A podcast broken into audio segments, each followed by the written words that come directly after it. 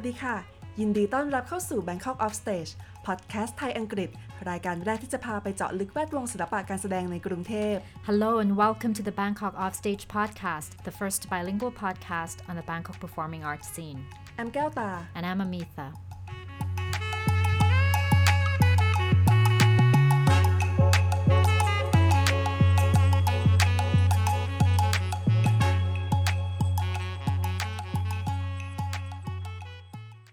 ลายคนอาจรู้จัก Showhopper ในฐานะเพจที่นำเสนอข้อมูลเกี่ยวกับละครเวทีทั้งในไทยและต่างประเทศ แต่ตอนนี้ Showhopper ได้เติบโตขึ้น แล้วก็มีหลายโปรเจกต์ที่น่าสนใจ Bangkok Off Stage เลยไปพูดคุยกับทีมงานถึงที่มาของ Showhopper กิจกรรมที่ทำตลอด 4 ปีที่ผ่านมา และบทบาทใหม่ในวงการละครเวทีไทยค่ะสำหรับทีมงานที่มาพูดคุยในวันนี้นะคะ ก็คือเต๋วัสวัตดุลยวิทย์ ผู้ก่อตั้ง ปิ๊กชวิสาฉายอินฝ่าย Merchandising และเบลธัญทรคุณาพิญญาฝ่าย Research and Development เอพิโซดนี้เป็นภาษาไทยค่ะ Showhopper is known in Thailand among theater lovers as one of the go-to Facebook pages about theater in Thailand and abroad. But today, Showhopper has grown into something bigger than that and is doing a number of interesting projects. So Bangkok Offstage sits down with the Showhopper team to talk about how they got their start, what they've been doing in the past four years, and their new role in the Thai theater landscape. We talked to founder Wasawat Dunyawit, Shawisa Chai in from merchandising, and Tanyaton Kuna Pinya from research and development. This episode is in Thai.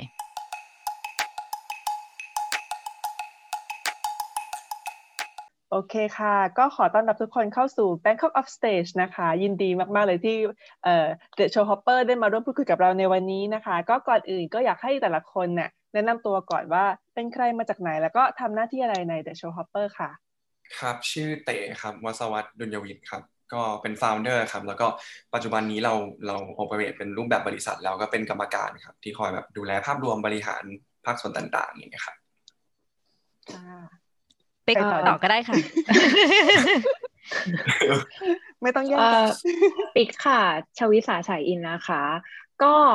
ก่อนหน้านี้ช่วงช่วงแรกเริ่มก็คือจะทำงานในส่วนของบรรณาธิการที่ดูแลเนื้อหา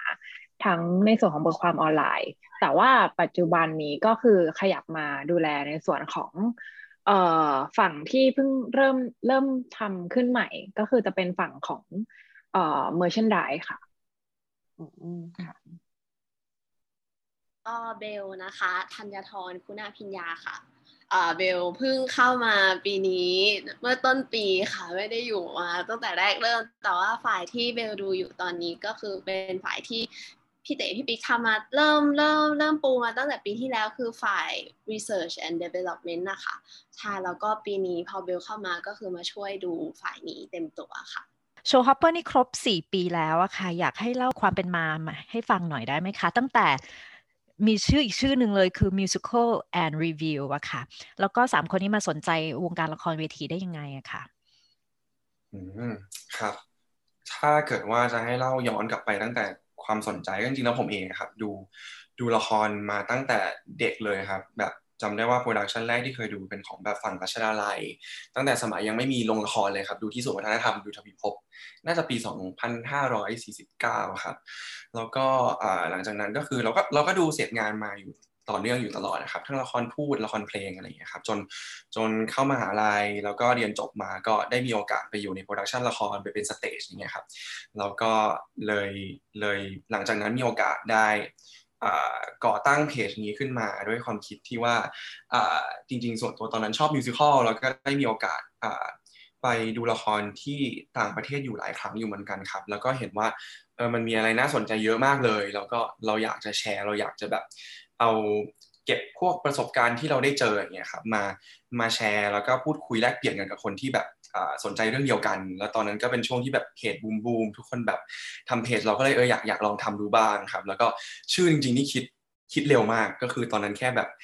มีคอนเทนต์แล้วพร้อมที่จะโพสต์แล้วแต่ไม่มีชื่อครับ มันก็เลยแบบกลายเป็นว่า musical and review คือง่ายที่สุดเท่าที่ตอนนั้นนึกออก แล้วจริง ๆก็คือแบบหลังจากนั้นที่หลังจากลง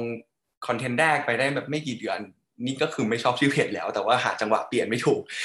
ครับก็ก็ก็ประมาณนั้น phase แรกคอนเทนต์ก็จะค่อนข้างแบบโฟกัสกับ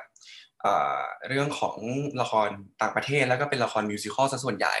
ซึ่งช่วงนั้นนะก็ได้พี่ปิ๊กมาช่วยในการแบบว่าช่วยดูแล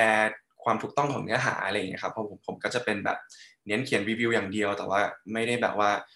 เรื่องผสมภาษาอะไรก็ก็ก็ก็ต้องการความช่วยเหลือจากพี่ปิ๊กตอนนั้นพี่ปิ๊กก็เข้ามาพักอินแล้วก็ช่วยกันครับ แล้วก็หลังจากเฟสนั้นครับพอเราทำมาได้สักพักนะครับ เราเราก็เริ่มเห็นว่าในวงการมันมีอะไรที่น่าสนใจอีกเยอะมากกว่ามิวสิควลจริงๆ แล้วส่วนตัวสดค่อนข้างดูละครลงใหญ่เป็นหลักมาก่อนหน้านี้ครับ แต่พอมาทำก็จะเริ่มมีละครลงเล็กติดต่อมาให้ PR มีได้มีโอกาสถูกเชิญไปดูละครหลากหลายมากขึ้นนะครับเราเราก็เลยเอ้ยเราเราสนใจแบบขอบขายที่มันกว้างกว่านี้แล้วเราชื่อเดิมมันก็เริ่มไม่ตอบโจทย์ เราก็เลยได้โอกาสที่จะมาแบบเปลี่ยนชื่อดีกว่า เราคำว่า The Show Hopper นะครับก็เลยก็เลยมาหลังจากนั้น ซึ่งซึ่ง Show Hopper น่าจะจริง ๆ แล้วประมาณ2 2ปีเองนะครับ2ปีเล็ก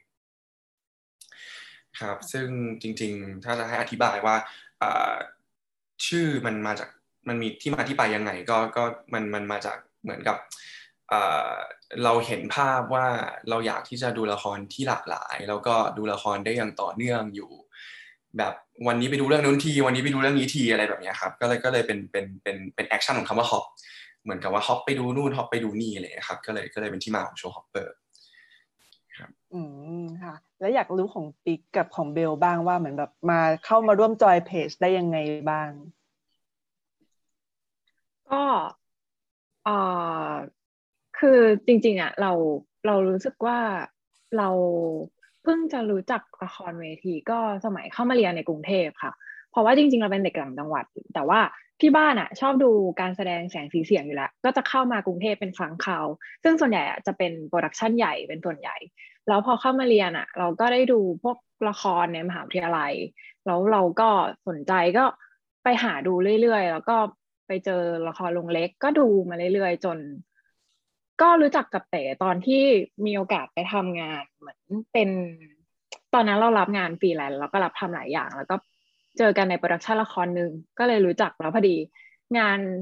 งานหลักที่เรารับทำด้วยอะคือเราทำเขียนบทละครเขียนสคริปต์อะไรอย่างเงี้ยค่ะ ก็เลยเต๋ก็เลยมาปรึกษาเรื่อง เอออยากท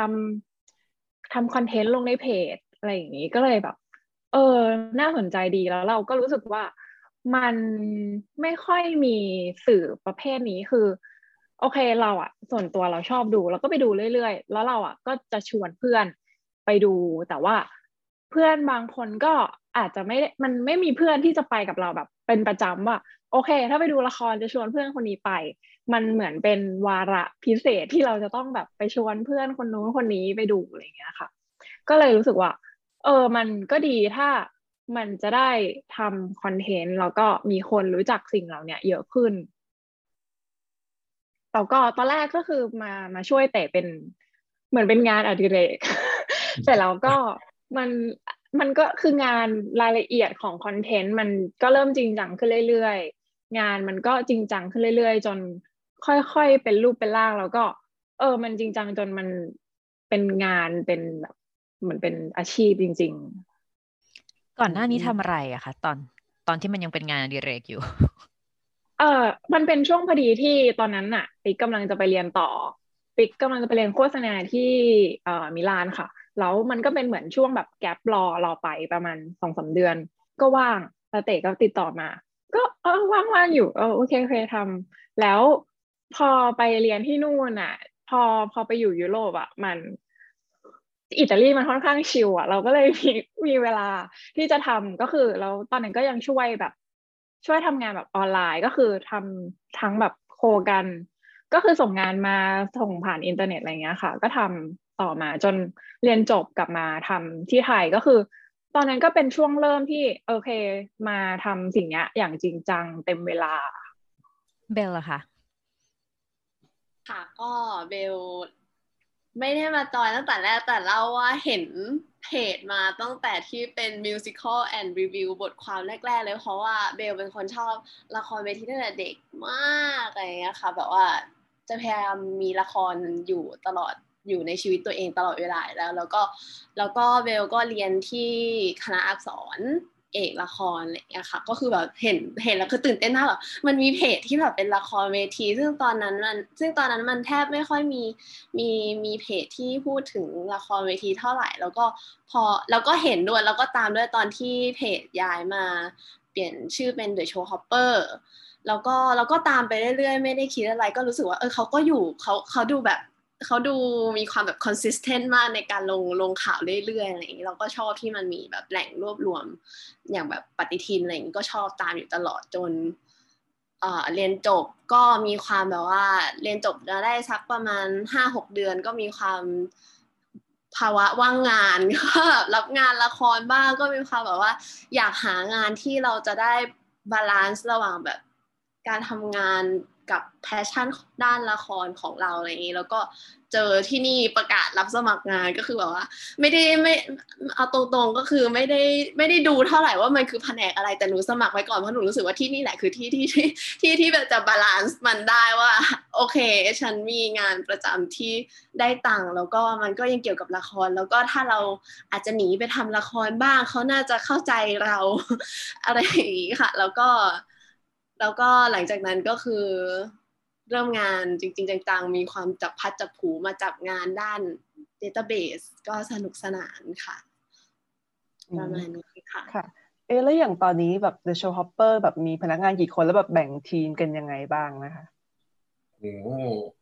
อ่าจริง ๆ ตอนนี้จริง ๆ ไม่เคยนับจริง ๆ จังๆ เหมือนกันครับว่าเท่าไหร่คิดว่าคิดว่าน่าจะอยู่ พนักงานประจำอยู่ที่ราวๆถ้ารวมตัวผมเองด้วยน่าจะประมาณสิบคนครับ แล้วก็จะมีพาร์ทไทม์แล้วก็ฟรีแลนซ์ที่ทำเป็นรายโปรเจกต์อยู่ด้วยเหมือนกันครับคร่าวๆคิดว่าไม่เกินยี่สิบประมาณเนี้ยครับซึ่งซึ่งจริงๆก็ทำกันหลากหลายมากเหมือนกันครับ คือจริงๆอาจจะเห็นว่าจำนวนมันดูเยอะ แต่ว่ากับงานที่เราทำกันอยู่ทุกวันนี้ก็คือทุกคนใส่กันหลายหมวกมากแบบทำกันไม่ทันครับ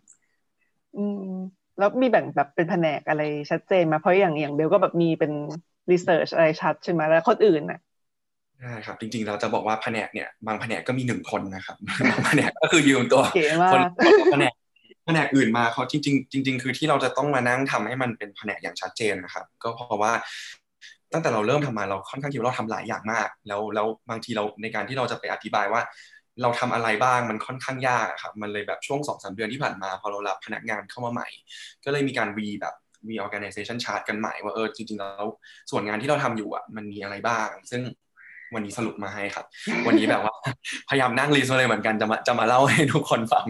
ครับก็เป็นจริง ๆ ปัจจุบันพอเป็นอ่าเป็นบริษัทแล้วใช่ไหมครับ ก็จะมีชื่อว่า Show Hopper Company Limited ซึ่งซึ่งเราไม่ได้มีคำว่าเดอะครับ แบรนด์การของเราที่เราใช้ในการจดทะเบียนเราเราใช้คำว่า show upper เฉยๆ ซึ่งเรามองตัวเองว่าเราเป็นเหมือนกับ one stop theater solution นะครับเพราะว่าไม่รู้จะหาคำอื่นคำไหนมาอธิบายแล้วเพราะเราทำหลายอย่างมากจริงๆ ก็เดี๋ยวจะไล่ให้ฟังไปทีละอย่างนะครับ หลักๆจะมีทั้งหมด 6 อย่างครับ แล้วก็ operate อยู่ under แบรนด์ทั้งหมด 3 แบรนด์ครับอันแรกก็คือ The Show Hopper ครับอย่างที่ทุกคนน่าจะรู้จักกันดีและรู้จัก The Show Hopper มาจากสิ่งนี้ action นี้ที่เราทำมากที่สุดก็น่าจะเป็นส่วนของสื่อนะครับ ก็คือเราทำเพจที่รวบรวมข้อมูลข่าวสาร แล้วก็ด้วยด้วยความตั้งใจที่เราอยากจะขยายฐานคนดูในในฝั่งที่เราสามารถทำได้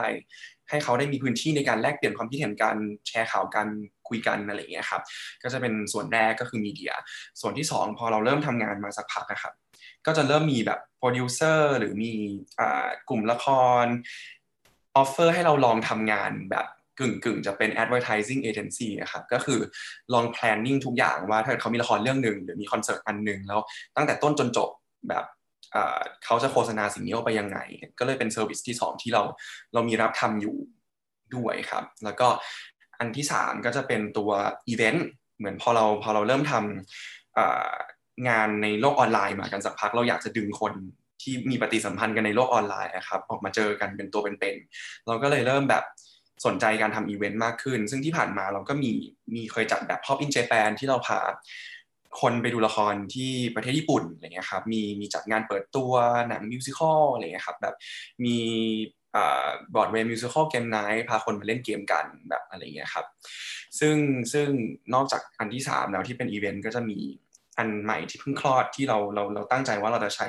แบรนด์ The Shopper ในการ represent มันก็คือฝั่ง merchandise เพราะว่าอพอเราทำสื่อมาสักพักเราเราทำงานมาค่อนข้างจะหลากหลายในในวงการตลอดระยะเวลาสี่ปีครับเราเราคิดว่าภาพของวงการที่เรามองเข้าไปอะน่าจะไม่ได้ตรงกับคนอื่นซะทีเดียว เหมือนเราเราเห็นว่ามันมีอะไรเกิดขึ้นที่ไหนอย่างไรบ้าง เราก็เลยอยากอยากอยากที่จะผลิต อาจจะเป็นหนังสือเลยที่สามารถ capture ภาพของ landscape ในมุมมองของพวกเราออกไป ให้คนได้รับรู้ได้นะครับ ก็จะเป็นจุดเริ่มต้นที่เราเริ่มผลิตของขึ้นมาพอผลิตของก็ต้องขาย เราก็เลยคิดว่าเออมันควรที่จะมีมี department หนึ่งที่ดูแลส่วนนี้โดยเฉพาะ นอกจากจะผลิตเองก็ก็ยังคงแบบสามารถ partner กับ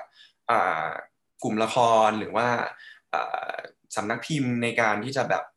เป็นอีก channel หนึ่งในการขายของได้ด้วยเหมือนกันอะไรเงี้ยครับก็คือ 4 อย่างนี้จะเป็นสิ่งที่เรา operate ภายใต้ ชื่อของ The Show Hopper ครับ แล้วนอกจากนั้นก็คือถัดมาอันที่ 5 ครับ คือเราเป็นเป็น production house เล็กๆ ย่อมๆ เพราะว่าตั้งแต่ที่เราเริ่มทำ The Show Hopper ขึ้นมาครับ เราเราเองก็ไม่ได้มี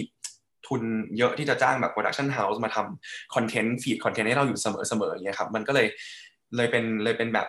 จุดไฟต์บังคับว่าเราจะต้องผลิตคอนเทนต์กันด้วยด้วยทีมงานที่เรามีกันเองอะไรเงี้ยครับ แล้วพอเราเริ่มแบบเก็บเกี่ยวประสบการณ์ในการทำคอนเทนต์ออนไลน์มาได้สักพัก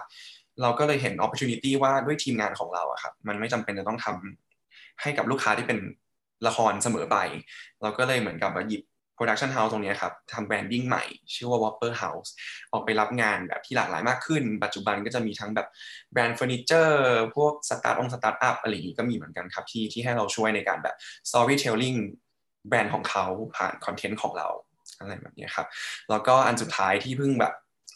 ตั้งชื่อกันมาก็คือ part ของ Research House ที่เป็น Research and Development อย่างเงี้ยครับก็จะมีชื่อว่า The Show Hopper Research ซึ่งจุดเริ่มต้นของสิ่งนี้ครับคือพอเราทำสื่อมาได้สักพักแล้วเราแล้วเรารู้สึกว่ามันมีอะไรเกิดขึ้นมากมายเราเห็น flow ของข้อมูลที่ผ่านเข้ามาครับแต่ว่ามันไม่เคยมีที่ไหนที่เราสามารถเข้าไปแบบหาข้อมูล แล้วก็เอาข้อมูลมาตกตะกอนแล้วก็พูดถึงมัน เล่ามันออกไปในสื่อของเราได้ เราก็เลยคิดว่างั้นเราต้องเก็บเองแล้วแหละ เราเราเราด็อกิวเมนต์ทุกอย่างที่ที่มีคนฝาก PR ที่เราเห็นว่ามีกิจกรรมไหนเกิดขึ้นบ้างอะไรอย่างเงี้ยครับซึ่งซึ่งเราก็เลยเริ่มเก็บข้อมูลมาตั้งแต่ปี 2560 แล้วก็เก็บมาเรื่อยๆ ก็จะค่อยค่อนข้างเก็บเยอะขึ้นเยอะขึ้นเรื่อยๆทุกปี แล้วก็มีการเก็บย้อนหลังไปด้วย จากการขอบริจาคสูจิบัตรอะไรแบบนี้ครับซึ่ง department นี้ก็จะทำงานหลัก คู่กับ developers ครับ ระหว่างทางที่เราที่เราทำสื่อมาเนี่ยครับ เรามีจัดรายการดาวเซ c ร์เคิลเราเราพาคนไปดูละครต่างประเทศ ผู้โชคดีเหล่านั้นนะครับ ก็คือแบบจับพลัดจับผลูมากๆว่าเป็นเป็นเป็นคนที่ชอบละครเวทีด้วย แล้วก็เป็นโปรแกรมเมอร์ด้วยแบบอาชีพหลักเขาคือเป็นโปรแกรมเมอร์ so พอเราพูดว่าเราอยากที่จะแบบเก็บข้อมูลทำฐานข้อมูลของวงการนี้ขึ้นมา เพื่อแบบ ใช้ต่อยอดต่างๆอย่างเงี้ยครับเขาก็เลยเออมาเดี๋ยวช่วยกันแบบสามารถทำสิ่งนี้ขึ้นมาได้ ก็ออกแบบระบบฐานข้อมูลที่ใช้จัดเก็บครับมาได้ประมาณประมาณสองปีแล้วครับ ประมาณนี้ อันนี้ก็คือแบบคร่าวๆของของของหกอย่างที่เราทำอยู่ ซึ่งก็ทั้งหมดนี้ทำงานกันภายใต้คนประมาณสิบคนเท่านั้นครับ สั้นและได้ใจความดีมากค่ะสิบคนทำประมาณห้าหก department กัน ใช่คืออยากเจาะเข้าไปตรง archive หรือ database ของละครเวทีได้ไหมคะเออ Show Hopper Research เนี่ยค่ะ จะเก็บอะไรบ้าง คืออยากให้ขยายตรงนั้นนิดนึง จะเก็บอย่างไรดิจิตอลอย่างเดียวหรือเปล่า แล้วก็จะทำให้คนทั่วไปเข้าถึงสิ่งนี้อย่างไรอะค่ะ แล้วก็คืออีกอย่างหนึ่งที่เมื่อกี้พูดถึงก็คือจะเก็บตั้งแต่เมื่อไหร่ถึงปัจจุบัน ไปเรื่อยๆอย่างนี้ค่ะแล้วก็ตอนนี้อยู่ขั้นไหนขั้นตอนไหนของกระบวนการบ้างคะอันนี้คำถามนี้น่าจะต้องให้น้องเบลโอเครับไหมครับก็คือตอนนี้เล่าก่อนว่าตอนนี้เราพยายามที่จะเก็บ ปัจจุเน้นเก็บปัจจุบันก่อนค่ะ ก็คือเน้นทำปัดเน้นเก็บข้อมูล ปัจจุบันให้มันครอบคลุม ให้มันนิ่ง ให้มันรองรับการแสดงที่เกิดขึ้นตามที่ต่างๆใน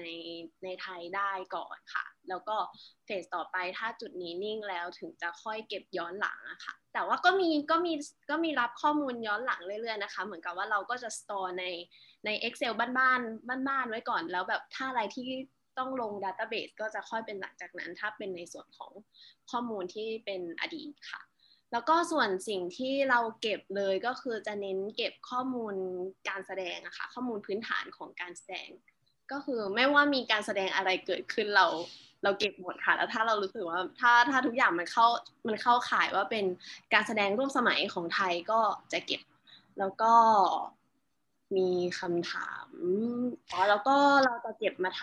ำเราจะเก็บมาทำเพื่อลงฐานข้อมูล database อะไรอย่างเงี้ยค่ะ ก็จะมีการทำงานกับ developers closely กันตลอด แล้วก็จะมี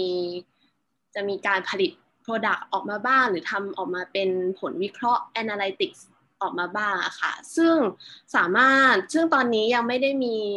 พลตฟอร์มที่เป็น Public ให้คนมาเข้าถึงฐานข้อมูลตรงนี้ แต่ว่าเบลมีทำเป็นคอนเทนต์ Database ในเพจลงอยู่เรื่อยๆอะค่ะ จะมีแบบทุกแบบแต่ละเดือนก็จะพยายามแบบว่า หาเรื่องที่แบบว่าดึงข้อมูลจาก Database เราไปทำให้เพื่อนส่งให้เพื่อนที่ อยู่ฝ่ายเพจทำคอนเทนต์ลงอยู่เรื่อยๆ ก็คือถ้าแบบถ้าใครสนใจก็คือสามารถไปตามได้ในพาร์ทที่ที่พวกที่ติดแฮชแท็กว่า the show hopper database ค่ะ ก็คืออันนั้นเป็นงานจากฝ่ายเบลค่ะใช่ถ้าพูดถึงข้อมูลเบสิกของของละครในแต่ละเรื่องอะค่ะข้อมูลนี้หมายถึงอะไรบ้างอะคะก็จะเก็บตั้งแต่พวก ชื่อการแสดงรายละเอียดการแสดงประเภท แล้วก็ช่องแล้วก็มีพวกแคส and crew อะไรค่ะ หลักๆ ที่แบบภาพฝันที่เราอยากจะเป็นถ้าพูดง่ายๆ ก็คืออยากเป็น IMDB ค่ะอืมแล้วก็มีภาพมีภาพเก็บภาพการแสดงหรือว่าเก็บตัวสูจิบัตรตัวโปรแกรมอะไรอย่างนี้ เป็นส่วนหนึ่งของ Database ด้วยหรือเปล่าคะ หรือว่า มีค่ะ มีค่ะ มีการเก็บ สูจิบัตรแล้วก็มีรูปโปสเตอร์ค่ะ ส่วนรูปการแสดงเป็นสิ่งที่เป็น feature ที่เราอยากจะพัฒนาให้เก็บได้ในอนาคตเหมือนกันค่ะ อันนี้รวมถึงการแสดงในมหาลัยด้วยหรือเปล่าคะหรือว่ามีอะไรที่เราไม่รวมบ้างหรือเปล่า การแสดงในมหาลัยเราเก็บค่ะ แต่ว่าเวลาที่ทำที่เวลาที่ analyze ออกมาเพื่อนำเสนอภาพกว้างวงการก็จะก็จะแยกออกมา อีกทีหนึ่งว่า landscape ของฝั่ง professional เป็นแบบนี้ landscape ของนักศึกษาจะเป็นแบบนี้อะไรอย่างเงี้ยค่ะ ส่วนอะไรที่สิ่งที่ยังไม่เก็บไม่ได้มีเป็นแบบ criteria แน่แน่นอนว่าว่าอะไรที่เราจะเลือกไม่เก็บแต่ขอพูดหลักๆ ก็คือเราจะเน้นเก็บพวกที่เป็น theater base การแสดงที่เป็น theater base พวก live performance แล้วก็ที่จะเลิก ที่จะเริ่มหลุดมาหน่อยก็คือจะมีคอนเสิร์ตแต่ว่าจะต้องเป็นพวกคอนเสิร์ตที่เกี่ยวกับละครเวทีอะไรอย่างเงี้ยค่ะ เช่นสมมุติมี B Musical ทำคอนเสิร์ตที่เอาเพลงจากมิวสิควลเรื่องดังมาร้อง อันนี้ก็ยังเป็นขอบเขตที่เราเก็บอยู่ค่ะอืมแต่ถ้าแบบ traditional เลยก็จะไม่เก็บค่ะอ๋อจะไม่เก็บ traditional เลยเท่าไหร่ ยังค่ะ อ๋อคิดว่าจะเหรอคะหรือว่ายังไงตอนนี้ตอน ตอนนี้ยังไม่ได้มีแผนจะเก็บ แต่ก็ก็รู้สึกว่าฐานฐานข้อมูลตัวนี้ถ้าเราทำตรงนี้ ครอบคลุมพอในอนาคตเราอาจจะสามารถย้ายลงไปแตะกับวงการอื่น ก็เป็นไปได้เหมือนกันค่ะแบบว่า ตอนนี้เน้นเก็บร่วมสมัยแต่ไม่ได้หมายความว่าในอนาคตเราจะแบบว่าไม่ทำอย่างอื่นอะไรอย่างเงี้ยค่ะยังแบบโอเพนเสมอครับ คือขอเสริมนิดนึงครับพี่พี่ตีก็คืออ่าผมมองว่าจริง ๆ แล้ว department นี้ที่เราทำงานกันนะครับมันเราเราใช้เวลากว่าแบบปีหนึ่งในการออกแบบระบบการจัดเก็บว่าเราจะเก็บข้อมูลตรงไหนบ้างอะไรอย่างเงี้ยครับซึ่งซึ่งในผังผัง database ของเรามีข้อมูลอยู่เยอะมากๆเลยเหมือนกัน แต่ว่าเราจะเหมือนค่อย ๆทำทำการเก็บไปเรื่อยๆ แล้วก็ทดสอบกับศิลปินเองด้วยว่าข้อนี้เขาตอบ ตอบได้ไหมเขาตอบได้ไหมว่า ละครของเขาเป็นช่องแบบไหน หรือ หรือมันจำเป็นไหมที่ต้อง represent ละครเขาผ่านช่องอะไรอย่างเงี้ยครับ ซึ่งมันมันเหมือนจะเป็นก้อน database ที่สามารถพัฒนาต่อไปได้เรื่อยๆครับก็เลยยังไม่ได้มี scope ที่ชัดเจนว่าอ่ามันจะเราจะไม่เก็บอะไรแน่ๆอะไรอย่างเงี้ยครับ แต่ว่าเราบอกได้ว่าณปัจจุบันตอนนี้เราเก็บอะไรไปบ้างแล้ว แต่ว่าเราแทนว่ามันจะมันจะขยับขยายเก็บเพิ่มเติมไปได้เรื่อย ๆ ระหว่างทาง อะไรอย่างเงี้ยครับอ๋ออีกอย่างที่ลืมถามก็คือทัวร์ที่มาลงอะค่ะ เข้าใจว่าคอนเสิร์ตอะลงที่เกี่ยวกับละครน่ะก็จะเก็บแต่ว่าเอ่ออย่าง production ต่างประเทศที่มาลงไทยอย่างเงี้ยค่ะอย่างเช่น ที่เคยมีในอดีตอะไรนะ แบบ Lion King Phantom เอออะไรอย่างเงี้ยนะคะก็ก็อยู่ใน scope ที่เราที่เราเก็บด้วยเหมือนกันครับ คือเราเราเราเทียว่าเป็นแบบ territory ในในประเทศไทย คืออะไรก็ตามที่เกิดขึ้นอ๋อโอเคที่เกิดในประเทศไทยเท่าที่เราสามารถเก็บได้ครับ อืมแล้วอย่างเท่าที่เก็บมาประมาณเกือบปีหรือจัดการระบบมาแบบมีอันไหนที่แบบข้อมูลที่น่าสนใจ หรือแบบว่าพาร์ทไหนที่รู้สึกว่าเฮ้ยยากมากวงการละครแบบ อาจจะยังไม่มีอะไรตรงนี้อยู่อะมันคืออะไรบ้างนะคะ ตอนนี้ที่หนูกำลัง struggle กับการหาระบบที่จะจัดเก็บก็คือละครออนไลน์ค่ะอ่าใช่คิดสงสัยอยู่เหมือนกัน เพราะว่าเปลี่ยนมันมีแบบเคสงอกขึ้นมาใหม่จากที่เราคิดเอาไว้อยู่แบบมันพร้อมที่จะมีเคสงอกขึ้นมาอยู่ตลอดเวลาอย่างอันนี้เราคิดว่าเราอะออกแบบระบบมาให้ฟิตเท่าที่มันที่มันเกิดขึ้นแหละอย่างปีที่แล้วหนูก็ดูจากปีที่แล้วว่า เออเริ่มมีแบบเทศกาล performance film ก็อะทำระบบทำทำทำปีนี้มางอกขึ้นมาใหม่เป็นแบบว่า มันก็จะมีแบบว่า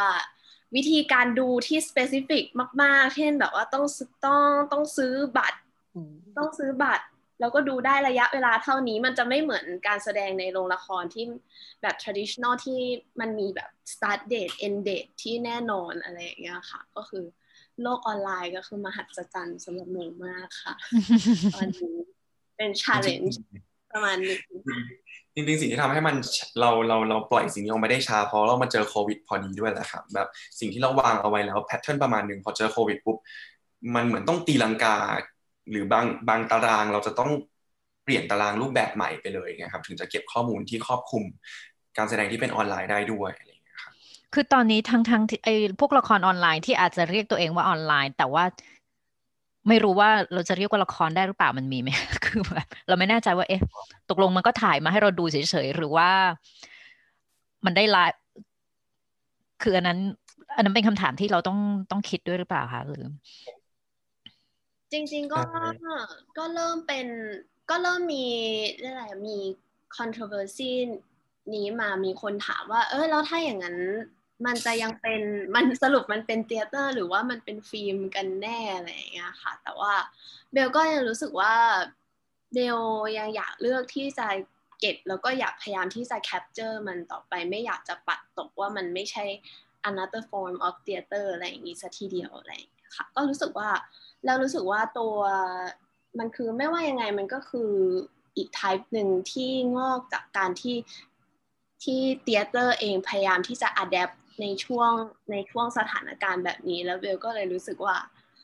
มันน่าเก็บมันมันควรที่จะ collect เอาไว้เพื่อเพื่อ present มันแบบถึงแม้ว่าในอนาคตอาจจะมีอาจจะไม่ได้มีละครออนไลน์แบบนี้เกิดขึ้นเยอะและคนกลับไปดูละครเวทีในโรงปกติ แต่ก็มันเป็นช่วงเวลาหนึ่งที่แบบว่ามันน่าเก็บ landscape ของวงการ theater ไว้ว่าเรา เราแบบ adapt กันอย่างพิสดารหรรษากันยังไงบ้าง ในช่วงเวลาเหล่านี้ค่ะ ไม่แน่ใจว่าตอบคำถามไหมด้วยตอบตอบอยู่ชัดอยู่ เออจริง ๆ แอบอยากถามย้อนไปตอนที่แบบเต๋พูดถึงเรื่องกิจกรรมของ Showhopper ด้วยค่ะ ว่าแบบเหมือนหนึ่งในนั้นก็คือเป็นการทำหนังสือด้วยเพราะเราก็เห็นแบบช่วงหลังๆอะเพจ Showhopper ก็แบบมีแบบ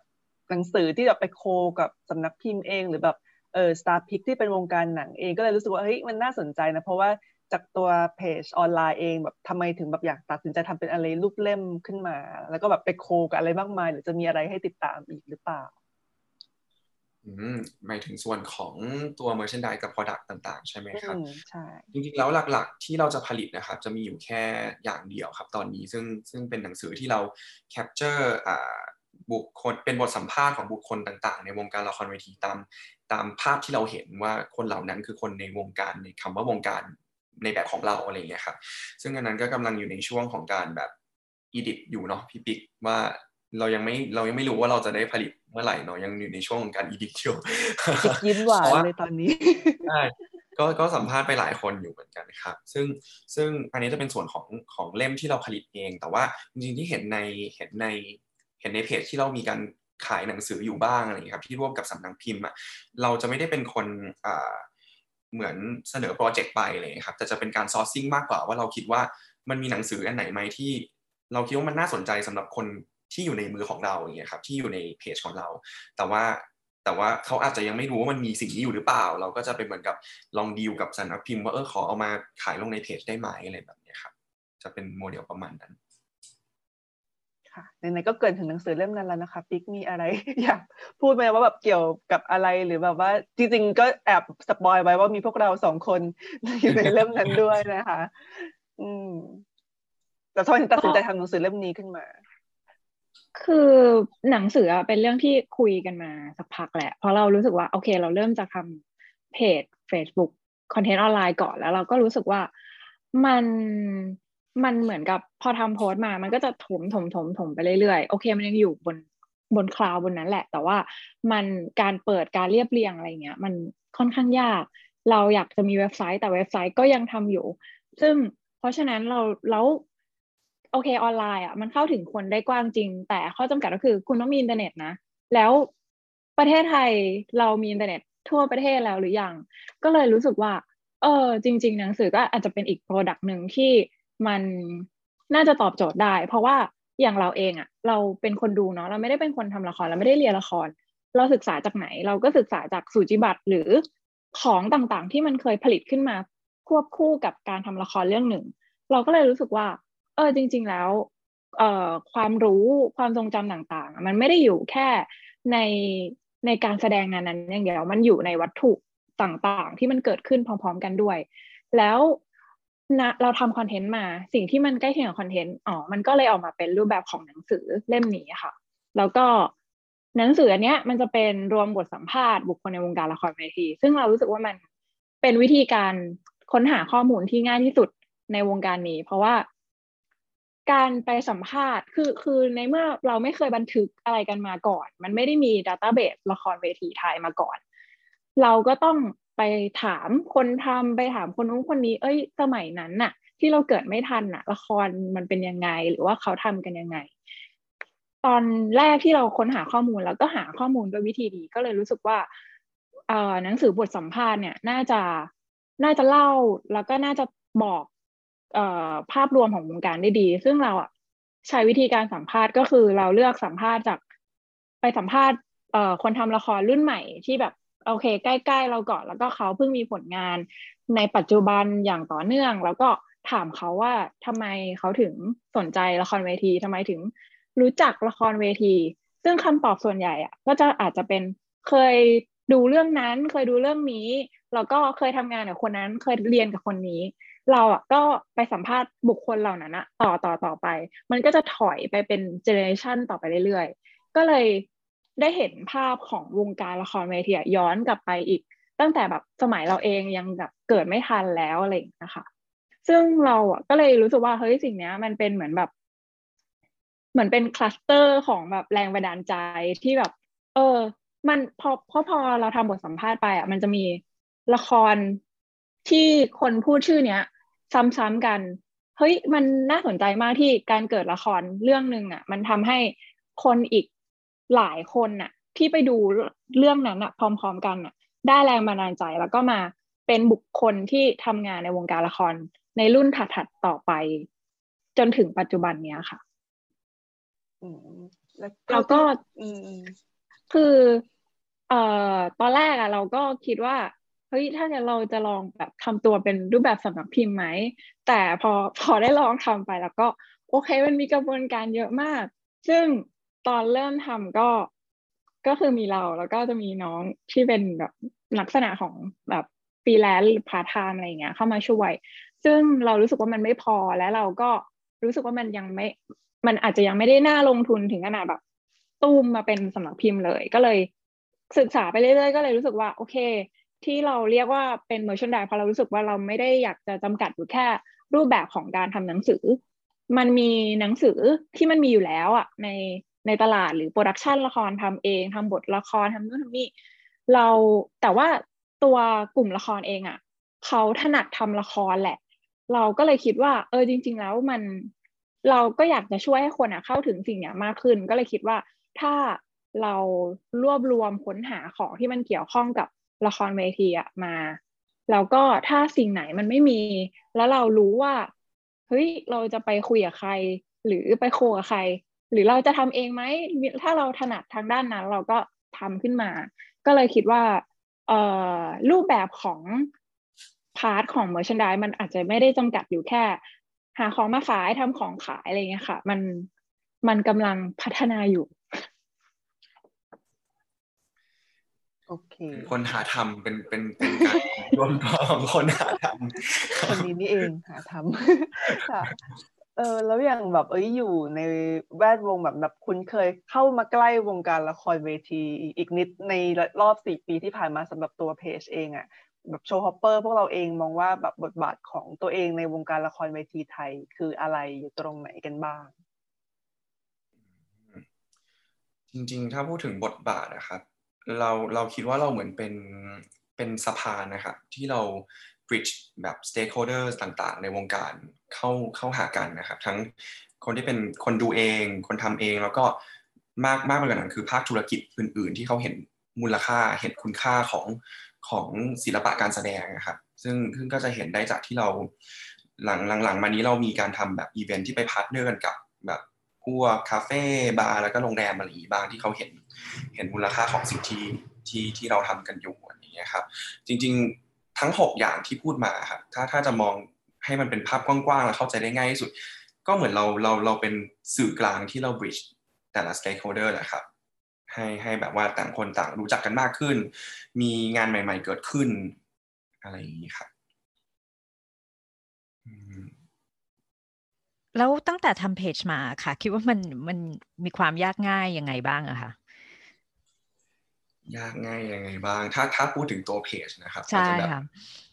บิ๊กมีความเห็นยังไงบ้างครับ น่าจะตอบส่วนนี้ได้ได้ดีคือในแง่ของความเป็นเพจเรารู้สึกว่ามันเป็นมันเป็นยุคสมัยที่ที่สื่อทุกสื่อต้องต้องต้องวิ่งตลอดเวลาพยายามปรับตัวเพอเครื่องมือมันเปลี่ยนตลอดพฤติกรรมคนเปลี่ยนตลอด อันนี้เราก็คงเหมือนทุกๆสื่อที่เราต้องต้องค้นคว้าหาข้อมูล ส่วน ความที่มันเป็นเกี่ยวข้องกับศิลปะการแสดง คือเราจะรู้ข้อมูลเหล่านี้ได้ เราก็ต้องเอาตัวเองไปดู ซึ่งการเอาไปดูครั้งหนึ่งอะ มันขั้นต่ำอะอย่างน้อยประมาณชั่วโมงหนึ่งถึงสามชั่วโมง คือมันมันค่อนข้างมีเวลาในการที่เราจะทำความเข้าใจกับการแสดงเรื่องต่างๆ เพราะว่ามันแต่ละโปรดักชันอะเขาจะมีเหมือนกับ แนวทางของตัวเอง หรือรูปแบบการแสดงต่างๆ เราจะทำคอนเทนต์เนี่ยเราสมมติเขาส่งข้อมูลในการประชาสัมพันธ์มา แต่ว่าเท่านี้บางทีมันอาจจะไม่พอ เพราะว่า โอเค คนสมมติคนดูอยากรู้ information ที่มากกว่านี้ หรือบางทีเราทำทำคอนเทนต์ไปแล้วเราไปเราต้องไปดูไปเช็คว่า เอ้ยที่เราตีความแล้วก็นำเสนอไปอะ มันตรงไหมเราไป ทำให้คนจะเข้าใจการแสดงนั้นผิดไปหรือเปล่าอะไรเงี้ยค่ะ หรือพวกคือรูปแบบละครมันจะมีพวกคำศัพท์นิยามต่างๆ มันใช้ถูกไหมหรือถ้าคนไม่เคยดูละครเวทีมาก่อน เขามาพบเห็นคำเหล่านี้เขาจะเข้าใจไหมเราต้องอธิบายอะไรเพิ่มเติมเข้าไปบ้าง อาจจะขอเสริมเรื่องของอความยากง่ายของของการทำ แบรนด์แบรนด์นี้แล้วกันครับว่าผมมองว่าแบบความความยากจริงๆแล้วสำหรับเราคือการที่มันไม่มีฐานข้อมูลด้วยครับก่อนหน้านี้พอพอเราจะมาเป็นสื่อใช่ไหมครับเราถ้าเราจะทำหน้าที่แค่สื่ออย่างเดียวอะในการแบบเล่าว่ามันมีอะไรเกิดขึ้นบ้างอยากเห็นข้อมูลว่ามันว่ามันก่อนหน้านี้มันเป็นยังไงอยากรีเสิร์ชย้อนกลับไปว่า ว่าเคยมีเรื่องไหนบ้างมันมันอาจจะพอมีอยู่บ้างแต่ว่ามันค่อนข้างเข้าถึงได้ยากมาก อันนี้ผมว่ามันเป็นแบบเมเจอร์เลยอะสำหรับสำหรับการที่จะให้เราทำ ทำสื่อยากแต่ว่าผมมองว่ามันพอเราพอเราเริ่มมาทำสื่ออะครับมันก็มีข้อดีอยู่เหมือนกัน ข้อดีของมันคือเราได้เจอกับคนที่พร้อมที่จะมาช่วยเราที่เขามี expertise background ที่หลากหลาย แล้วก็สามารถช่วยกันสับแต่ละส่วนไปได้อะไรอย่างเงี้ยครับที่เห็นว่าในเพจในเพจอะค่ะคือไม่ได้พูดถึงละครเวทีในไทยอย่างเดียว อันนี้คือเห็นตั้งเห็นไหมคะว่า อันไหนให้คน คนให้ความสนใจมากกว่ากัน หรือว่ามันมันเริ่มมันมันดูยากขึ้นเรื่อยๆ จริง ๆ คือถ้าเกิดเป็น demographic ของเพจครับด้วยความที่มันเริ่มมาจากละครต่างประเทศ แล้วก็เป็นเป็น musical มาก่อน ก็ยังคงคิดว่าเป็น demographic ที่ใหญ่ที่สุดในเพจครับ คนกลุ่มนี้แต่ว่าก็จะเริ่มมีฐานแฟนที่เป็นละครโรงเล็ก เพิ่มขึ้นมากขึ้นในในช่วงหลังๆมาเนี่ยครับ มีกิมมิกอะไรบ้างคะเพราะว่าเห็นมันจะทำแบบวันเกิดอะไรต่าง ๆ อะไรอย่างเงี้ยค่ะมีมีมีกิมมิกอย่างอื่นอีกไหมคะที่คิดจะทำหรืออะไรอย่างเงี้ยค่ะโอ้สำหรับฝั่ง media จริง ๆ จริง ๆอ่าเราค่อนข้างคิดแล้วก็ทดลองคอนเทนต์แบบใหม่ ๆ ไปอยู่เรื่อยๆตลอดเวลาเหมือนกันนะครับ อาจจะเห็นแบบบางอย่างแบบหลุดออกมาแป๊บหนึ่งแล้วอาจจะไม่มีบางอย่างที่ที่ยังยังคงยังคงทำอย่างต่อเนื่องนะครับอ่า ในมุมผมก็คือมันจะต้องเป็นคอนเทนต์ที่เรามองว่ามันตอบโจทย์กับกับคนที่อยู่ในเพจเราด้วย มันมันได้ทำให้เราได้ทำหน้าที่ในการสื่อสาร message จากฝั่งคนทำไปสู่คนดูได้ด้วยครับ และอีกอย่างนึงที่สำคัญมากๆก็คือมันจะต้อง work ด้วยในในเชิงของ cost ครับในการผลิตแต่ละอย่างขึ้นมา soบางอย่างมันอาจจะตอบโจทย์ได้ดีมากๆ เราอยากทำสิ่งนี้มากๆ แต่ว่าด้วยด้วย cost เราอาจจะยัง handle มันไม่ไหว เราก็อาจจะต้องถอยหลังมาหนึ่ง step แล้วทำอะไรที่เราคิดว่า มันยังคงแบบทำได้อย่างต่อเนื่องแล้วค่อยๆ หยิบมันกลับมาเมื่อเมื่อถึงเวลาที่เหมาะสมอะไรแบบนี้ครับคนบางทีคิดว่าทำเพจมันก็แบบแค่น่าจะฟรีใช่ไหมแบบนั่งทำกันที่บ้านอะไรเงี้ยอย่างเมื่อกี้พูดถึงมันมีค่าใช้จ่ายเหมือนกัน มันอย่างเช่นอะไรบ้างอะคะ อ๋อคือพวกเราเป็นคนที่แบบค่อนข้างครีเอทีฟกันพอสมควรบางทีเรา เราเราเจอโปรเจกต์นี้เข้ามาเราเราอยากที่จะแบบเฮ้ยทำเป็นวิดีโอวิดีโอก็อาจจะไม่ใช่วิดีโอธรรมดา อยากจะแบบสัมภาษณ์คนนั้นเราเอามาตัดต่อแบบนี้ อยากจะเล่าเรื่องแบบนั้น อยากจะเล่าเรื่องแบบนี้ซึ่งทุกอย่างมันก็ก็เป็นเป็นคอร์สหมดเหมือนกันครับ คือถ้าเกิดจริงๆเราแค่เขียนอย่างเดียวแล้วทำภาพกราฟิกก็เป็นคอร์สแล้วเหมือนกันครับ เพราะว่าความตั้งใจของผมอย่างหนึ่งคือเราไม่อยากให้ให้คนที่มาทำงานร่วมกันกับเรามาทำงานในรูปแบบของการ ช่วยเหลือกันนะครับเพราะว่าผมมองว่ามันมันจะเป็นสิ่งที่มันอาจจะไม่ยั่งยืนในระยะยาว ผมมองว่าอยากถ้าเราจะทำสิ่งนี้ในระยะยาวอยากให้มันเป็นการปูทางไปสู่การทำให้มันเป็นอาชีพได้ เพราะฉะนั้นทุกคนที่ทำอะไรก็ตามจะต้องได้ค่าตอบแทนนะครับอันนี้คือสิ่งที่ที่คิดไว้ตั้งแต่ตอนเริ่มต้น พอพอมันมาเป็นแบบนี้มันก็เลย make sense มาก ๆ เลยที่ทุกอย่างมันก็จะมีคอสของมัน แล้วเราต้องหาจุดที่มันลงตัวกับกับกับเงินที่เราจะต้องจ่ายให้คนทำสิ่งนี้ออกมา แล้วก็ มีเทิร์นที่เราได้จากการที่เราทำสิ่งต่างๆ ด้วยอะไรเงี้ยครับแอนสงสัยว่าแบบตอนอย่างตั้งแต่ตอนที่เริ่มต้นมา มันมีช่วงไหนที่แบบว่า คนเริ่มแบบติดหรือเริ่มรู้จักเราแล้วแบบยอดแบบยอดไลค์ยอดวิวเราแบบขึ้นมากมันแบบมันมีเขาเลยจุดมันจุดเปลี่ยนมันมาจากตรงไหนอะอ่าจริง ๆ ผมว่าถ้าดูจากกราฟของคนติดตามเพจมาอย่าง ตลอดนะครับมันมันจะไม่ค่อยมีแบบ major change ที่แบบปุ๊บแล้วขึ้นเลยครับมันจะค่อยๆค่อยๆค่อยๆแต่ว่ามันขึ้นตลอดเวลาครับคือแบบว่าเราจะมีการทำสรุปชาร์ตกันในออฟฟิศว่าเออแบบเดือนนี้มีคนแบบติดตามเพิ่มขึ้นกี่คน มันสรุปออกมาแล้วมี engagement เท่าไหร่อะไรเงี้ยครับ แล้วก็จะมีการมันมีการ track ยอดกันด้วยอยู่เหมือนกัน แต่ว่าถ้าจะเป็นคอนเทนต์ที่มัน go viral แล้วทำให้แบบมีคนเข้ามาเยอะหน่อย แต่อาจจะไม่ใช่แบบว่าเป็นกราฟยิ่งใหญ่นะครับ จะเป็นคอนเทนต์ที่ค่อนข้างจะ ไปแตะกับคนทั่วไปได้ครับคือจะมีเอลเมนต์อะไรบางอย่างที่เกี่ยวข้องกับละครอยู่ แต่ว่าก็ก็ก็มีความคนทั่วไปสามารถเสพได้ครับ ซึ่งจริงๆจะบอกว่าคอนเทนต์ที่ได้รับกระแสดีที่สุดตั้งแต่ทำเพจมาเป็นคอนเทนต์ที่ทำในปีแรกครับ หลังจากนั้นยังทำอะไรแบบนั้นกลับไปไม่ได้อีกเลย ซึ่งซึ่งเป็นคอนเทนต์ที่ตอนนั้นเราทำร่วมกับสุนทราภรณ์ The Musical อะครับก็จะเป็นเป็นเป็นอ่าเป็นคอนเทนต์ที่เรา หยิบเพลงของสุนทราภรณ์ที่เขาใช้ในเรื่องนะครับมา compare กันกับเพลงที่มีมี message เดียวกัน แต่ว่าเป็นเพลงของยุคปัจจุบันอะไรอย่างเงี้ยครับแล้วก็แล้วก็ทำเป็นแบบรวมเป็นอัลบั้มแล้วลงไปอันนั้นก็คือแบบ go viral เลยมีคนกดไลค์เพจเพิ่มขึ้นแบบสามสี่พันคนภายในระยะเวลาหนึ่งอาทิตย์อะไรอย่างเงี้ยครับซึ่งซึ่งซึ่งก็เป็นสิ่งที่น่าสนใจมากเหมือนกัน เพราะว่าจากฝั่งของค่ายละครเองเขาก็มองว่า คนที่เป็น target ที่มาดูละครของเขาอะครับโดยปกติแล้วจะเป็นผู้ใหญ่ มันจะไม่ค่อนข้างไม่มีเด็กเลย แต่ว่าการที่คอนเทนต์นี้มันมันมัน go viral ได้ขนาดนี้เขาก็เขาก็คิดว่าเฮ้ยแบบคนก็มีความสนใจใน material ของละครเรื่องนี้อยู่ แล้วก็เลยมีการทำคอนเทนต์กันต่อเนื่องจากนั้น เพื่อที่จะดึงคนมาดูละครมากขึ้นอะไรอย่างเงี้ยครับอืมแล้วอย่างนี้ตั้งแต่ตอนทำเพจมาเห็นว่าแบบวงการละครเวทีบ้านเราเปลี่ยนแปลงไปยังไงบ้างอะแล้วก็ เออแบบยิ่งตอนนี้มันมีโควิดด้วยนะ แล้วก็เราเราจะสามารถคิดว่าวงการละครเวทีบ้านจะสามารถพัฒนาต่อไปได้ยังไงอีก ควรจะแบบมีอะไร support ด้านไหนเพิ่มขึ้นไหม ครับ ถ้าถ้าถามว่ามันเปลี่ยนแปลงไปยังไงบ้างอ่าผมผมคิดว่าอย่างนี้ครับผมคิดว่ามันจริง ๆ มันเปลี่ยนอยู่ตลอดเวลาเลยครับคือเท่าที่เรายิ่งยิ่งวิจัยย้อนกลับไป เราเห็นว่ามีกลุ่มละครใหม่ๆผุดขึ้นมาเยอะมาก มีสเปซที่หายไป มีกลุ่มละครที่หายไปมี มีมันมีมันมีทั้งเกิดขึ้นแล้วก็หายไปอยู่ตลอดเวลา แต่ว่าสิ่งที่ผมเห็น ตลอดก็คือ มันยังคงมีคนทำละครอยู่เรื่อยๆนะครับ อืมคือผมมองว่าอ่ามันเป็นวงการที่อ่าสุดท้ายแล้วคนอยู่ในวงการนี้ด้วยแพชชั่นนะครับทุกคนทุกคนมีอะไรที่ จะต้องตอบโจทย์กับการมาทำสิ่งนี้อยู่ในวงการนี้เสมอๆก็เลยคิดว่า ถึงแม้ขนาดที่ปัจจุบันเราเราเห็น เราเห็นว่ามันมีโควิดขนาดนี้คนยังคงตีลังกากันหาวิธีในการแบบส่งผลงานของตัวเองออกไปหา หาคนดูได้อยู่เรื่อยๆ เลยครับ ก็เลยคิดว่า มันคงจะเปลี่ยนไปเรื่อยๆนะครับ แต่ว่าแต่ว่าตัววงการเองก็จะต้องแบบมีการพัฒนาแล้วก็ปรับตัวไปพร้อมๆกัน มองมองว่าอย่างนั้นเหมือนเหมือนเป็นวงการที่ฆ่าไม่ตายมากกว่า ถ้าถ้าถ้าถ้ามองในมุมมองผมครับแล้วก็เมื่อกี้อีกคำถามหนึ่งคืออะไรนะครับ คิดว่าวงการละครจะทำยังไงให้เหมือนแบบสามารถพัฒนาได้ต่อไปหรือแบบว่า ถ้าถ้า ideally เลยอาจจะแบบคนแบบผู้คนจะเข้าถึงผู้คนวงกว้างได้ยังไงอะไรอย่างเงี้ยโอ้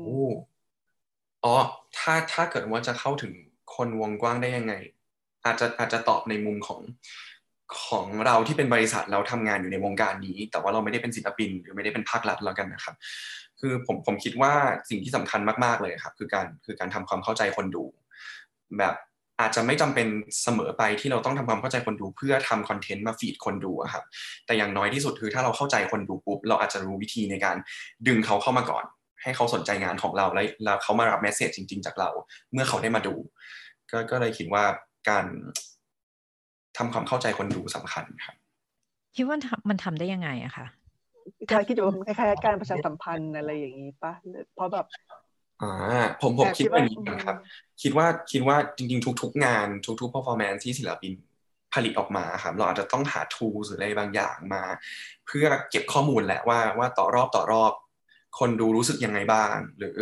หรือคน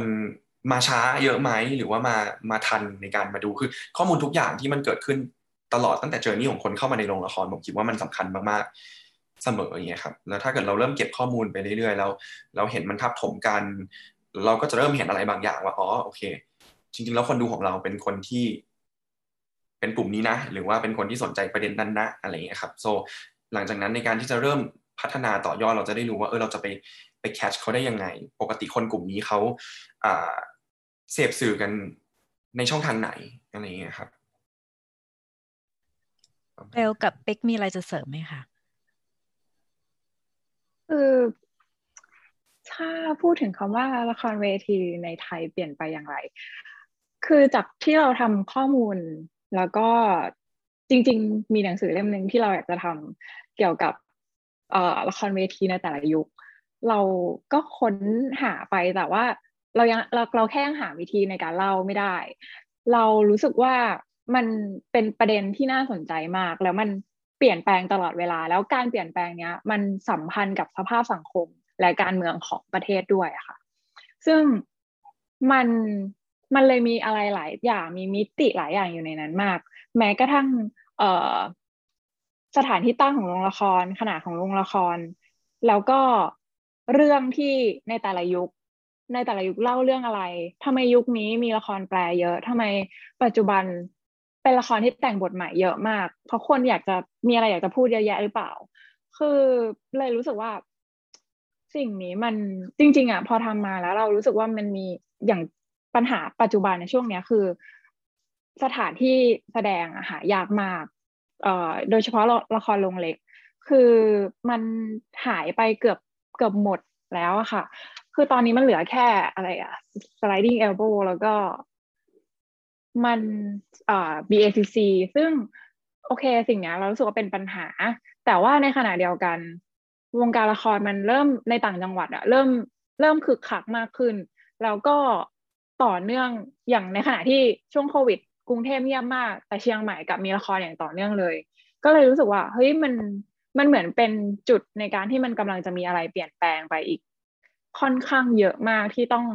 พยายามจับตามองค่ะ แล้วก็ เราสังเกตว่ากลุ่มละครใหม่ๆเริ่มมีการจัดการ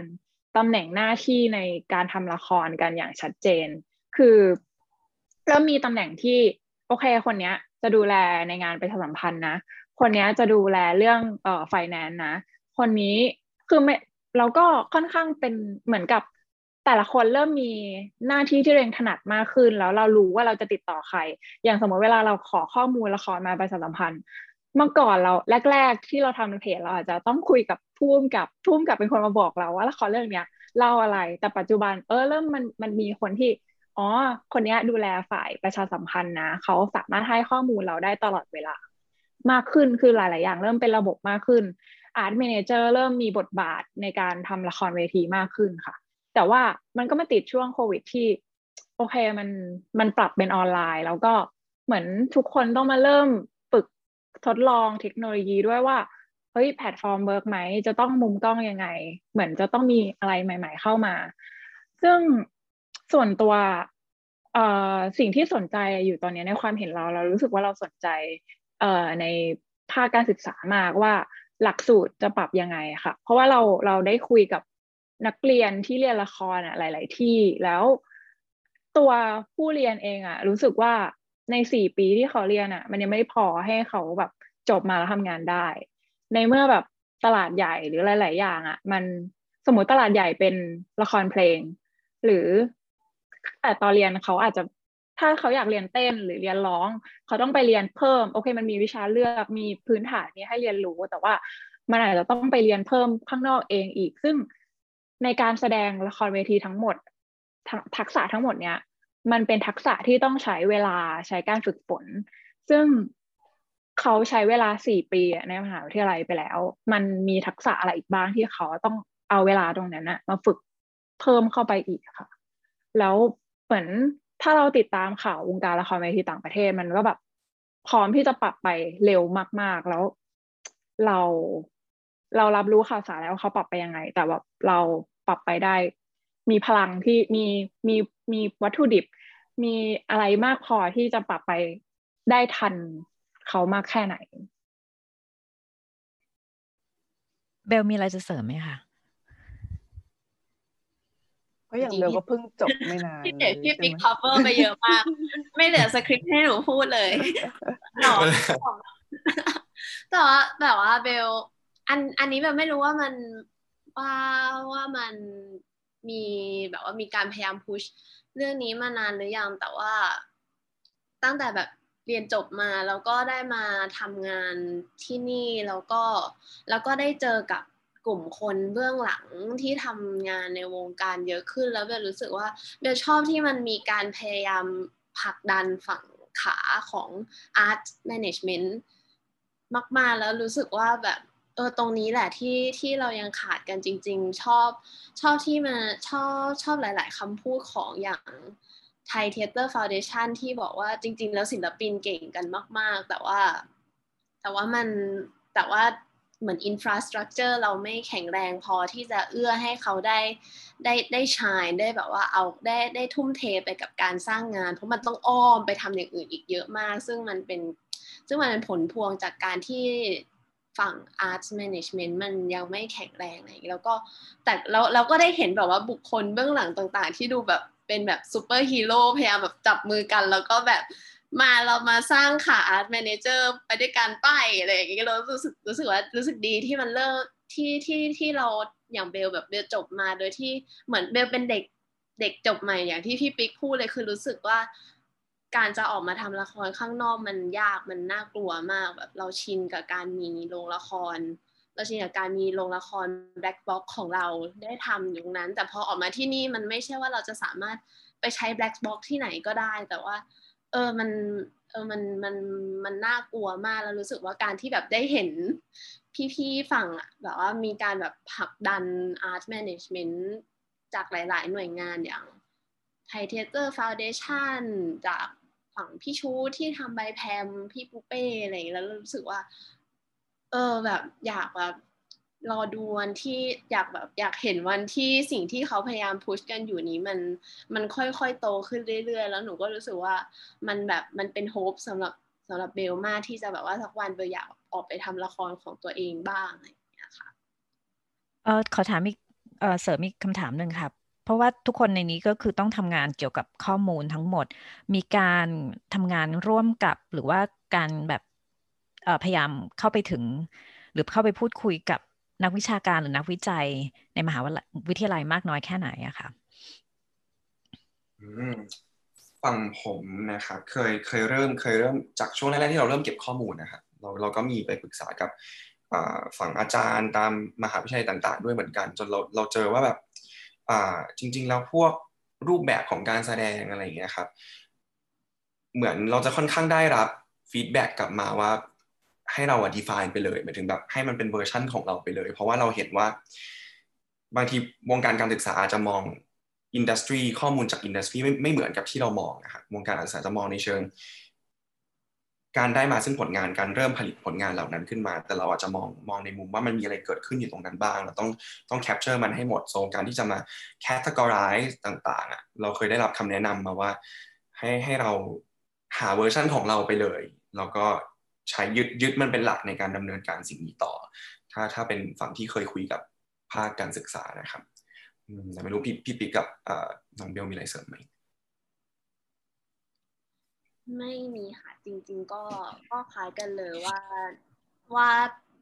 จัดยังไงก็ได้ แต่ว่านิยามต้องต้องเคลียร์พอค่ะใช่ครับกับกับจริง ๆ อาจจะแอบเสริมอีกนิดนึงด้วยครับว่าไอ้คำว่าข้อมูลที่เราพูดกันอยู่ตรงนี้ครับ มันอาจจะเป็นแบบข้อมูลในอีกในอีก ในอีกมุมหนึ่งครับคือเป็นมุมของการแบบเก็บ primary data มากๆ คือเก็บสิ่งที่มันมีเกิดขึ้นอยู่จริง ๆ แล้วแล้วมันจะถูกเอาไปใช้งานในเชิง ในในเชิงการ mining ข้อมูล อะไรแบบนั้นมากมากกว่าการทำออกมาเป็นเหมือนสรุป survey หรืออะไรแบบนี้ครับ so so มันเลยเราเราเราใช้เวลามากในการสร้างระบบมากกว่าการเก็บข้อมูลให้ครบอะครับคือเราพยายามจะสร้างระบบที่ในอนาคตจริง ๆ อาจจะแบบ พูดเอาไว้ก่อนว่าในอนาคตอันใกล้หรืออันไกลไม่รู้คือเราพยายามเราเรามีเรามีสิ่งหนึ่งที่เรียกว่าแบบ TMS Theater Management System ที่เราเราสร้างเป็นเหมือนกับหน้าบ้านสำหรับการกรอกข้อมูลขึ้นมา่ครับซึ่งในอนาคตเราหวังว่าสิ่งนี้เรามันจะสามารถถูกให้เอาออกไปให้ศิลปินสามารถกรอกข้อมูลเข้ามาได้ด้วยตัวเองอะไรแบบนี้ครับโดยที่โดยที่เราไม่ต้องไปหาข้อมูลออกจากเขาโซมันเลยเป็นการโฟกัสกับการผลิต Product ผลิต Infrastructure สำหรับเก็บข้อมูลแล้วสามารถ ขยายสโคปของการเก็บไปได้เรื่อยๆอย่างนี้มากกว่าครับ ตั้งแต่เป็นบริษัทมาเนี่ยค่ะ เรียนรู้อะไรบ้างคะเกี่ยวกับการการทำบริษัท เพราะว่าวงการนี้บางคนอาจจะคิดว่า เอ๊ะ มันไม่ใช่วงการที่หาเงินได้ง่ายๆนะแต่ว่าทั้งสามคนดูเหมือนจะมาจากละครที่เป็นโรงใหญ่ ละครที่ต้องทำเงินเยอะ ๆ อะไรอย่างเงี้ยค่ะ คิดว่าตั้งแต่มาทำบริษัทเรียนรู้อะไรบ้างเกี่ยวกับทั้งการทำบริษัทที่เป็นเหมือนบริษัทมีเดียอย่างหนึ่ง แล้วก็แล้วก็การแล้วก็วงการละครเวทีด้วย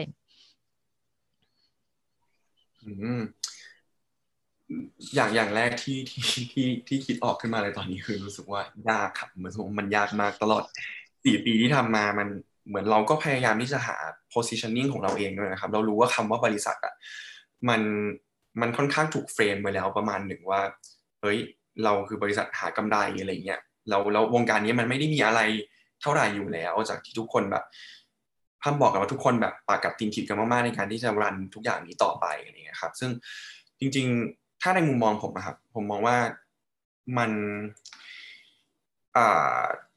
ทุกอย่างมันมี value ของมันนะครับ แล้วเราสามารถที่จะหาจุดที่จะสร้าง value จากอะไรก็ตามได้ถ้าเราถ้าเราอยู่กับมันมากพอ ถ้าเราแบบ explore มันมากพออะไรเงี้ยครับซึ่งเราคิดว่าเราใช้เวลาสี่ปีที่ผ่านมากับการ explore มากกว่า เราแล้วโกของเราที่เราต้องตั้งเป็นบริษัทนะครับ เพราะว่าเราอยากที่จะทำสิ่งนี้ต่อไปได้อย่างเรื่อยๆต่อไปอย่างแบบยั่งยืนอย่างเงี้ยครับโซโซมันก็ปฏิเสธไม่ได้เหมือนกันว่าว่าการหาเงินเข้ามาเลี้ยงไอ สิ่งเนี้ยให้เราสามารถทำงานต่อไปได้เรื่อยๆ มันสำคัญมากๆเหมือนกัน โมเดลไหนที่เราทำแล้วเราคิดว่ามัน work มันพอ generate รายได้ให้เราได้ครับเราก็จะเก็บเอาไว้แล้วเราก็จะมีการ explore โมเดลต่อไปเรื่อยๆ ว่าอะไร work อะไรไม่ work อะไรไม่ work เราก็พักแล้วเราก็จะค่อยๆเหมือนแตกขาออกมาเรื่อยๆครับในอนาคตมันอาจจะมีมากกว่า 6 หรือมันอาจจะลดลงมาเหลือแค่หนึ่งก็ได้ถ้าเกิดว่ามันมากพอสำหรับเราที่ที่เรายังคงสามารถทำสิ่งนี้ต่อไปได้ครับค่ะ ก็รู้สึกว่าเฮ้ยแบบ Showhopper จริง ๆ ในฐานะเพจหรือแบบในฐานะสื่อเองอะมันก็มันก็แตกมันเป็นสิ่งที่แตกต่างจากเหมือนยุคยุคยุคยุคพวกเรานะคะพี่ตี้แบบว่าแบบเป็นอาจจะเป็นยุคสื่อที่แบบเป็นนักวิจารณ์ หรือแบบว่า ที่เป็นปริ้น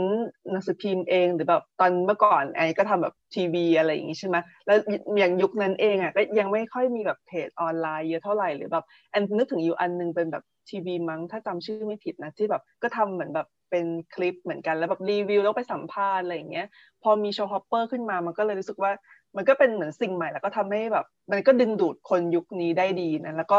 ตอนนี้ก็มันก็ประสบความสำเร็จในเขาเรียกอะไรในฐานะที่แบบเป็นสื่อทางด้านศิลปะการแสดง มีคนตามต้องแบบสองหมื่นกว่าคนใช่ไหมก็เลยเลยรู้สึกว่า เอ้ย จริง ๆอะมันก็ประสบความสำเร็จในระดับหนึ่งนะหมายถึงว่า ถ้าถ้ามองจากคนนอกที่ไม่ได้ทำอะเออ ก็ชื่นชมแบบว่าติดตามทุกคนอยู่เสมอ แล้วก็อยากรู้ว่าว่าแบบเอ้ยอย่างตัวเองแต่ละคนอะมองเป้าหมายในอนาคตของ Showhopper ยังไงบ้างในฐานะที่แบบเป็นบริษัทเองหรือเพจเอง ยังไงก็ได้เลยค่ะ ถ้าผมนะครับ เป้าหมายในอนาคตก็คือทำเป้าหมายที่ตั้งไว้ในปัจจุบันได้สำเร็จก่อน เพราะว่าเหมือนทุกอย่างที่เราทำอยู่อะครับ เรามองว่ามันมันอีเวนแค่ปัจจุบันที่เราบอกว่าเรามีหกขาที่เราทำแบบเซอร์วิสและ Product อยู่นะครับ แค่หกขาเนี้ยมันก็ค่อนข้างโอ้โหใช้เวลาในการที่จะประสบความสำเร็จ แล้วพอสมควรนะครับก็เลยคิดว่าถ้าสำหรับผมไม่มีอะไรเลยคือทำสิ่งที่ทำอยู่ปัจจุบันเนี่ยต่อไปได้เรื่อยๆแล้วแล้วแล้วทุกอย่างที่เห็นเป็นภาพเอาไว้ แล้วมันมันจะเกิดขึ้นจริงอะไรอย่างเงี้ยครับ ก็ก็ก็เป็นเป้าหมายประมาณนั้นอีกค่ะถ้าเป้าหมายในระยะสั้นก็คือเราจะทำอย่างไรให้ part merchandise สามารถเติบโตไปได้ในสภาพเศรษฐกิจตอนนี้ค่ะ แต่ว่า ถ้าเป้าหมายระยะยาว เรารู้สึกว่าเรา เราอยากติดต่อกับ หรือร่วมงานกับบริษัทต่างชาติค่ะ คือเรารู้สึกว่าเอละครเวทีหรือศิลปะการแสดงร่วมสมัยอะมันเป็นมันเป็นสิ่งหนึ่งที่แสดงถึงวัฒนธรรมมาก ๆ แล้วคือเราเราอะชอบดูอะไรต่างๆ มาตั้งแต่หลายรูปแบบ เราอยากให้ยังไงอะ เราก็รู้สึกว่า เออเราก็อยากนำเสนอเหมือนกันอะเราอยากให้คนได้รู้จักว่าเฮ้ยการแสดงของไทยอะมันเป็นยังไงเอ่อหรือภาษาไทยอะมันเป็นยังไง ถ้าเขาเอาการเขาต้องดูการแสดงของไทยอะเขาก็จะรู้จักภาษาไทยมาอย่างตอนเนี้ย สมมติตอนนี้เกาหลีดังมาก ๆ คนเรียนภาษาเกาหลี คนสนใจเกาหลี แล้วเออเราจะเป็นแบบนั้นได้ไหม เรารู้สึกว่าเราอยากเห็นวันนั้น เบลค่ะของเบลก็ขออนุญาตกรอบฟอร์แมตพี่ปิ๊กถ้าในระยะสั้น ก็ตอนนี้อยากอยากพุชผลงานให้ที่ที่ที่มันเป็นรูปธรรมจากก้อนก้อนเดต้าเบสอันนี้ออกpublish ออกไปให้ได้ก่อนซึ่ง ซึ่งสิ่งที่ project ที่ทำอยู่ตอนนี้ก็คืออยากทำเป็นตัวเหมือน report ออกมาเป็นแบบว่า analytics report ออกมา ต้นปีหน้าถ้าถ้าไม่ติดขัดอะไร ถ้าทุกอย่างราบรื่นสาธุค่ะ ถ้าก็คืออยากแบบว่าก็พยายามจะ capture สิ่งที่เกิดขึ้นในปีนี้ แล้วก็นำเสนอออกมาเป็นรูปเล่ม ปีหน้าเพื่อที่ว่าแบบว่าคนจะได้แบบอยากให้ทุกคนได้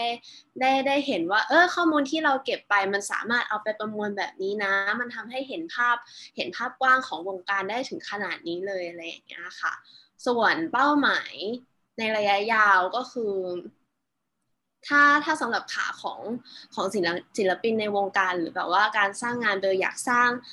อยากสร้าง nature ของการ archive งานให้ให้ให้ให้มันแข็งแรงขึ้นในวงการนี้ค่ะ เพราะรู้สึกว่าการ archive งานพอมันไม่มี database กลางพอบางทีแบบทำงานไว้มันก็แบบเหมือนแบบทำแล้วหายปุ๊บ ไปเลย แบบไปแบบบางทีแบบอยากอยากอ่านบทเรื่องนี้ถามพี่คนเขียนก็จะมีความแบบ เออพี่ไม่แน่ใจแล้วว่าเบลว่าพี่เก็บไว้หรือเปล่าอะไรแบบว่าแบบเฮ้อพี่มันแบบพี่อุตส่าห์เขียนมาแล้วอะไรอย่างงี้หรือแบบบางเรื่องที่ที่ที่ข้อมูลมันหายากมากอะไรอย่างเงี้ยค่ะ ก็ก็อยากจะเป็นแบบว่าแหล่งที่ทุกคนแบบ เออทำละครเรามา archive กับ Showhopper กันอะไรอย่างเงี้ยค่ะ แล้วก็ถ้าสำหรับคนดูทั่วไปเลยคือเบล ก็อย่างที่เล่าไปว่าในอนาคตอยากทำหน้าบ้านที่เป็นแหล่งสืบค้นเหมือนเหมือน IMDB อะไรอย่างเงี้ยค่ะเพราะแบบว่าตอนอย่างตอนเด็กๆเบลคือเป็นเด็กเนิร์ดคนหนึ่งที่ชอบแบบถ่าย IMDB มากแบบชอบอ่านแบบรายละเอียดพวกนี้แล้วก็รู้สึกว่าเออเราในฐานะคนชอบละครแบบจะจะแบบติ่งแตกมากถ้ามีสิ่งนี้ให้ให้ติดตามติดตามวงการอะไรอย่างเงี้ยค่ะประมาณนี้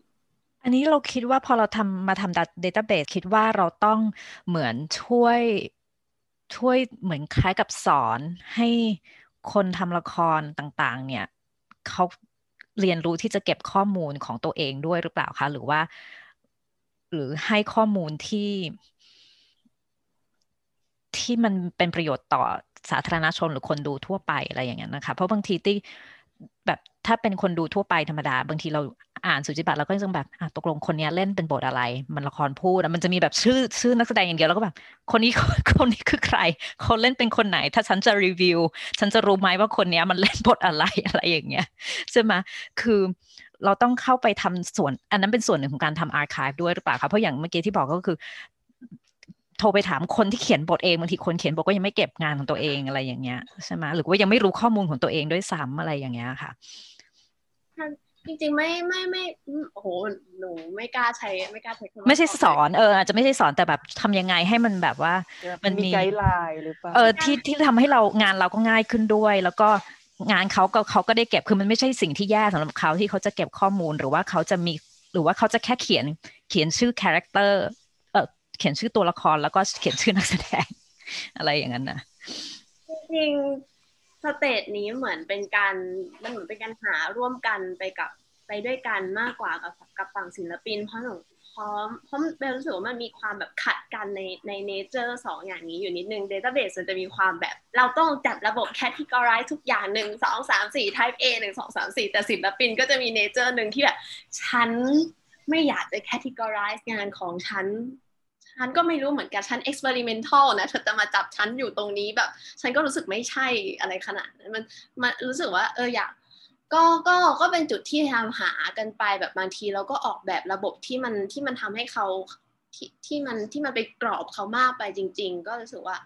เออ มันก็สนุกที่ได้หากันไปเรื่อยๆ แบบ เอ้ย ถ้าเจอ feedback มาอย่างนี้ เรา เราจะปรับ database อะไรยังไงดี แบบว่า เออ ถ้างั้นให้เขาเลือกได้หลากหลายมากขึ้นอะไรให้เขาสบายใจมากขึ้น แต่ว่าเขาจะก็ยังมีแบบ frame บางอย่างอยู่ รือว่าใช่ค่ะอยากให้เป็นการหาไปด้วยกันแล้วก็คิดว่าถ้ามีผลงานที่พุชออกไปหน้าบ้านว่าอย่างแบบเอออย่าง Data การทำการทำพวก Data Analytics ออกมาอะไรเงี้ยค่ะ มันก็อาจจะช่วยให้เขาได้เห็นว่าเออการเก็บพวกนี้มันมันมันเอามันสามารถบอกอะไรเขาได้บ้างอย่างเช่น อย่างเช่นในส่วนที่หนูเก็บว่ามีละครมี subtitles หรือว่าไม่มี subtitles พอพอประมวลพอ mining ออกมาทั้งหมดแล้วค่ะ มันเห็นเลยว่าวงการวงการเราก็คือไม่ได้ foreigner friendly เท่าไหร่อะไรเงี้ยค่ะ มันสามารถแบบตีความออกมาได้หลายแบบมาก หรือว่าแบบอย่างของ Thai Theater Foundation ก็มีก็มีแบบเสวนาแบบข้อมูลทำอะไรได้บ้างอะไรเงี้ยค่ะ ก็คิดว่าถ้า มันมันคงไม่ได้ถึงขั้นแบบว่า คงให้เขาได้ได้เห็นแล้วก็ชินกันไปกับการที่แบบให้ข้อมูลเรา แล้วเราก็เอาข้อมูลออกมาพรีเซนต์เขาอย่างนี้ไปเรื่อยๆแบบให้ให้ให้เหมือนเราค่อยๆชินที่จะมีกันและกัน เหมือนเรากับ Google Map ที่แบบว่า ตอนแรกคนด่า Google Map เยอะมากแบบพาอ้อมนู่นอ้อมนี่แต่ตอนนี้เราเริ่มอยู่กันได้อย่าง เราอยู่กันได้ดีมากขึ้นอะไรอย่างนี้ประมาณนี้ค่ะ แล้วก็เมื่อกี้ที่พี่พี่พี่ถามว่า เอ่อเรื่องวิอย่างวิธีการที่ศิลปินเขาใช้นำเสนอว่าใครเล่นเป็นอะไรอย่างเงี้ยค่ะ คือเรามองว่ามันเป็น part ของอีกงานหนึ่งที่สมมติว่าเป็นงานของการทำสิ่งพิมพ์ ถ้าถ้าถ้าเขาทำออกมาเป็นสูจิบัตรนะคะ ซึ่ง part เนี้ยจริง ๆอะเราก็มองไว้ว่าเป็น part ในอนาคตที่ของสำหรับงานเวอร์ชันไดเหมือนกันว่า ถ้าเออ โอเคเราลองทำสิ่งพิมพ์มาแล้ว เราลองทำหนังสือมาแล้ว แล้วเวลาเราเก็บข้อมูลอะ เราก็เก็บข้อมูลจากสูจิบัตมาเราก็ศึกษาสุจิบัตรของแต่ละที่หลาย ๆ รูปแบบว่ามันแตกต่างกันยังไง แต่ละยุคเปลี่ยนไปยังไง หรือนำเสนอข้อมูลแบบไหน ถึงจะดีหรือไม่ดี ก็มีมีอันที่มันเราเองเราก็เข้าใจผิดเหมือนกันว่าอ๋อเราเก็บข้อมูลมา เรากรอกข้อมูลชื่อนามสกุลไปแล้ว เราคิดว่านั่นเป็นชื่อของคนแสดงแต่เปล่านั่นคือชื่อตัวละครคือเขาทำการบ้านมาดีมาก แบบมีทั้งชื่อทั้งนามสกุลของตัวละครอะไรอย่างเงี้ยค่ะ ซึ่งเอ่ออะอย่างส่วนตัวเราเองเราก็เคยทดลองรับงานทำโฟโต้บุ๊กทำสุจิบัตรอะไรเงี้ยก็ก็ได้ศึกทดลองศึกษาวิธีการไว้ แต่ก็เอ่อรู้สึกว่ายังมีงานหลาย ๆ ส่วนที่เรารู้สึกว่าเรายังอยากหาคำตอบอยู่ว่าจะจะทำยังไงแล้วยิ่ง ปัจจุบันคนไม่ค่อยทำสูจิบัตรเป็นรูปเล่ม เริ่มปรับไปเป็นออนไลน์ หรือปรับไปเป็นแบบ Facebook Event มากขึ้น ก็เอ่อก็ยังหาอยู่คือถ้าถ้า production สนใจก็ลองมาปรึกษาหาหนทางกันได้ค่ะ media company อันนี้ก็คือ คือเขาก็แบบคนละยุคอย่างที่ อย่างที่แอนบอกคือเขาคนคนละยุคกับเราจริงๆ เพราะว่าเขาจะคิดทุกอย่างเป็น productเราเราเขียนเราทำอะไรเราก็แบบเราก็ส่งให้อีกอีกแผนกหนึ่ง แล้วนั่นก็คือสิ่งนั้นก็คือเอ่อก็คือลิขสิทธิ์ก็คือเป็นของบริษัทที่เราทำงานให้อะไรอย่างนั้นใช่ไหมอันนี้คือเขาเป็นบริษัทมีเดียของตัวเองแต่ว่าทุกอย่างเขาก็คิดว่าเป็นเป็น product คือใช้เหมือนกับว่ายุคที่แบบจะมียุคบางยุคที่บางยุคที่คิดว่า พอได้ยินคำว่าคอนเทนต์แล้วจะแบบรำคาญอะ คือแบบทุกอย่างเป็นคอนเทนต์อะไรอย่างเงี้ยใช่ไหมแต่แบบว่ายุคนี้คือยุคแบบโอเคคำว่าคอนเทนต์มาก อะไรอย่างเงี้ย แล้วก็ก็คือทำทำมีเดียเนี่ยแหละทำสื่อ แต่คือ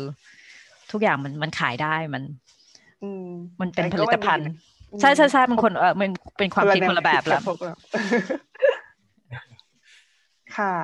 จริงๆอยากอยากอยากอยากฟังพี่พี่แอนพี่ตี้ด้วยครับเพราะว่าจริงๆเราพี่แอนพี่ตี้ก็แบบทำส่วนนี้มานานมากเหมือนกันเป็นสื่อที่อยู่ในวงการแบบเหมือนเหมือนเหมือนเพราะว่าเราเราเริ่มจากการเราก็เริ่มจากการเป็นสื่อเหมือนกันเพราะว่าพี่ปกติเราแบบตั้งแต่เริ่มต้นพี่แอนพี่ตี้แบบ เห็นงานของเรามาตั้งแต่ตอนไหนอะไรยังไงนะครับ ก็เหมือนจริงไม่เคยคุยกันประเด็นนี้เหมือนกันเป็นการโดนถามกลับนะคะพี่ตี้ใช่ค่ะ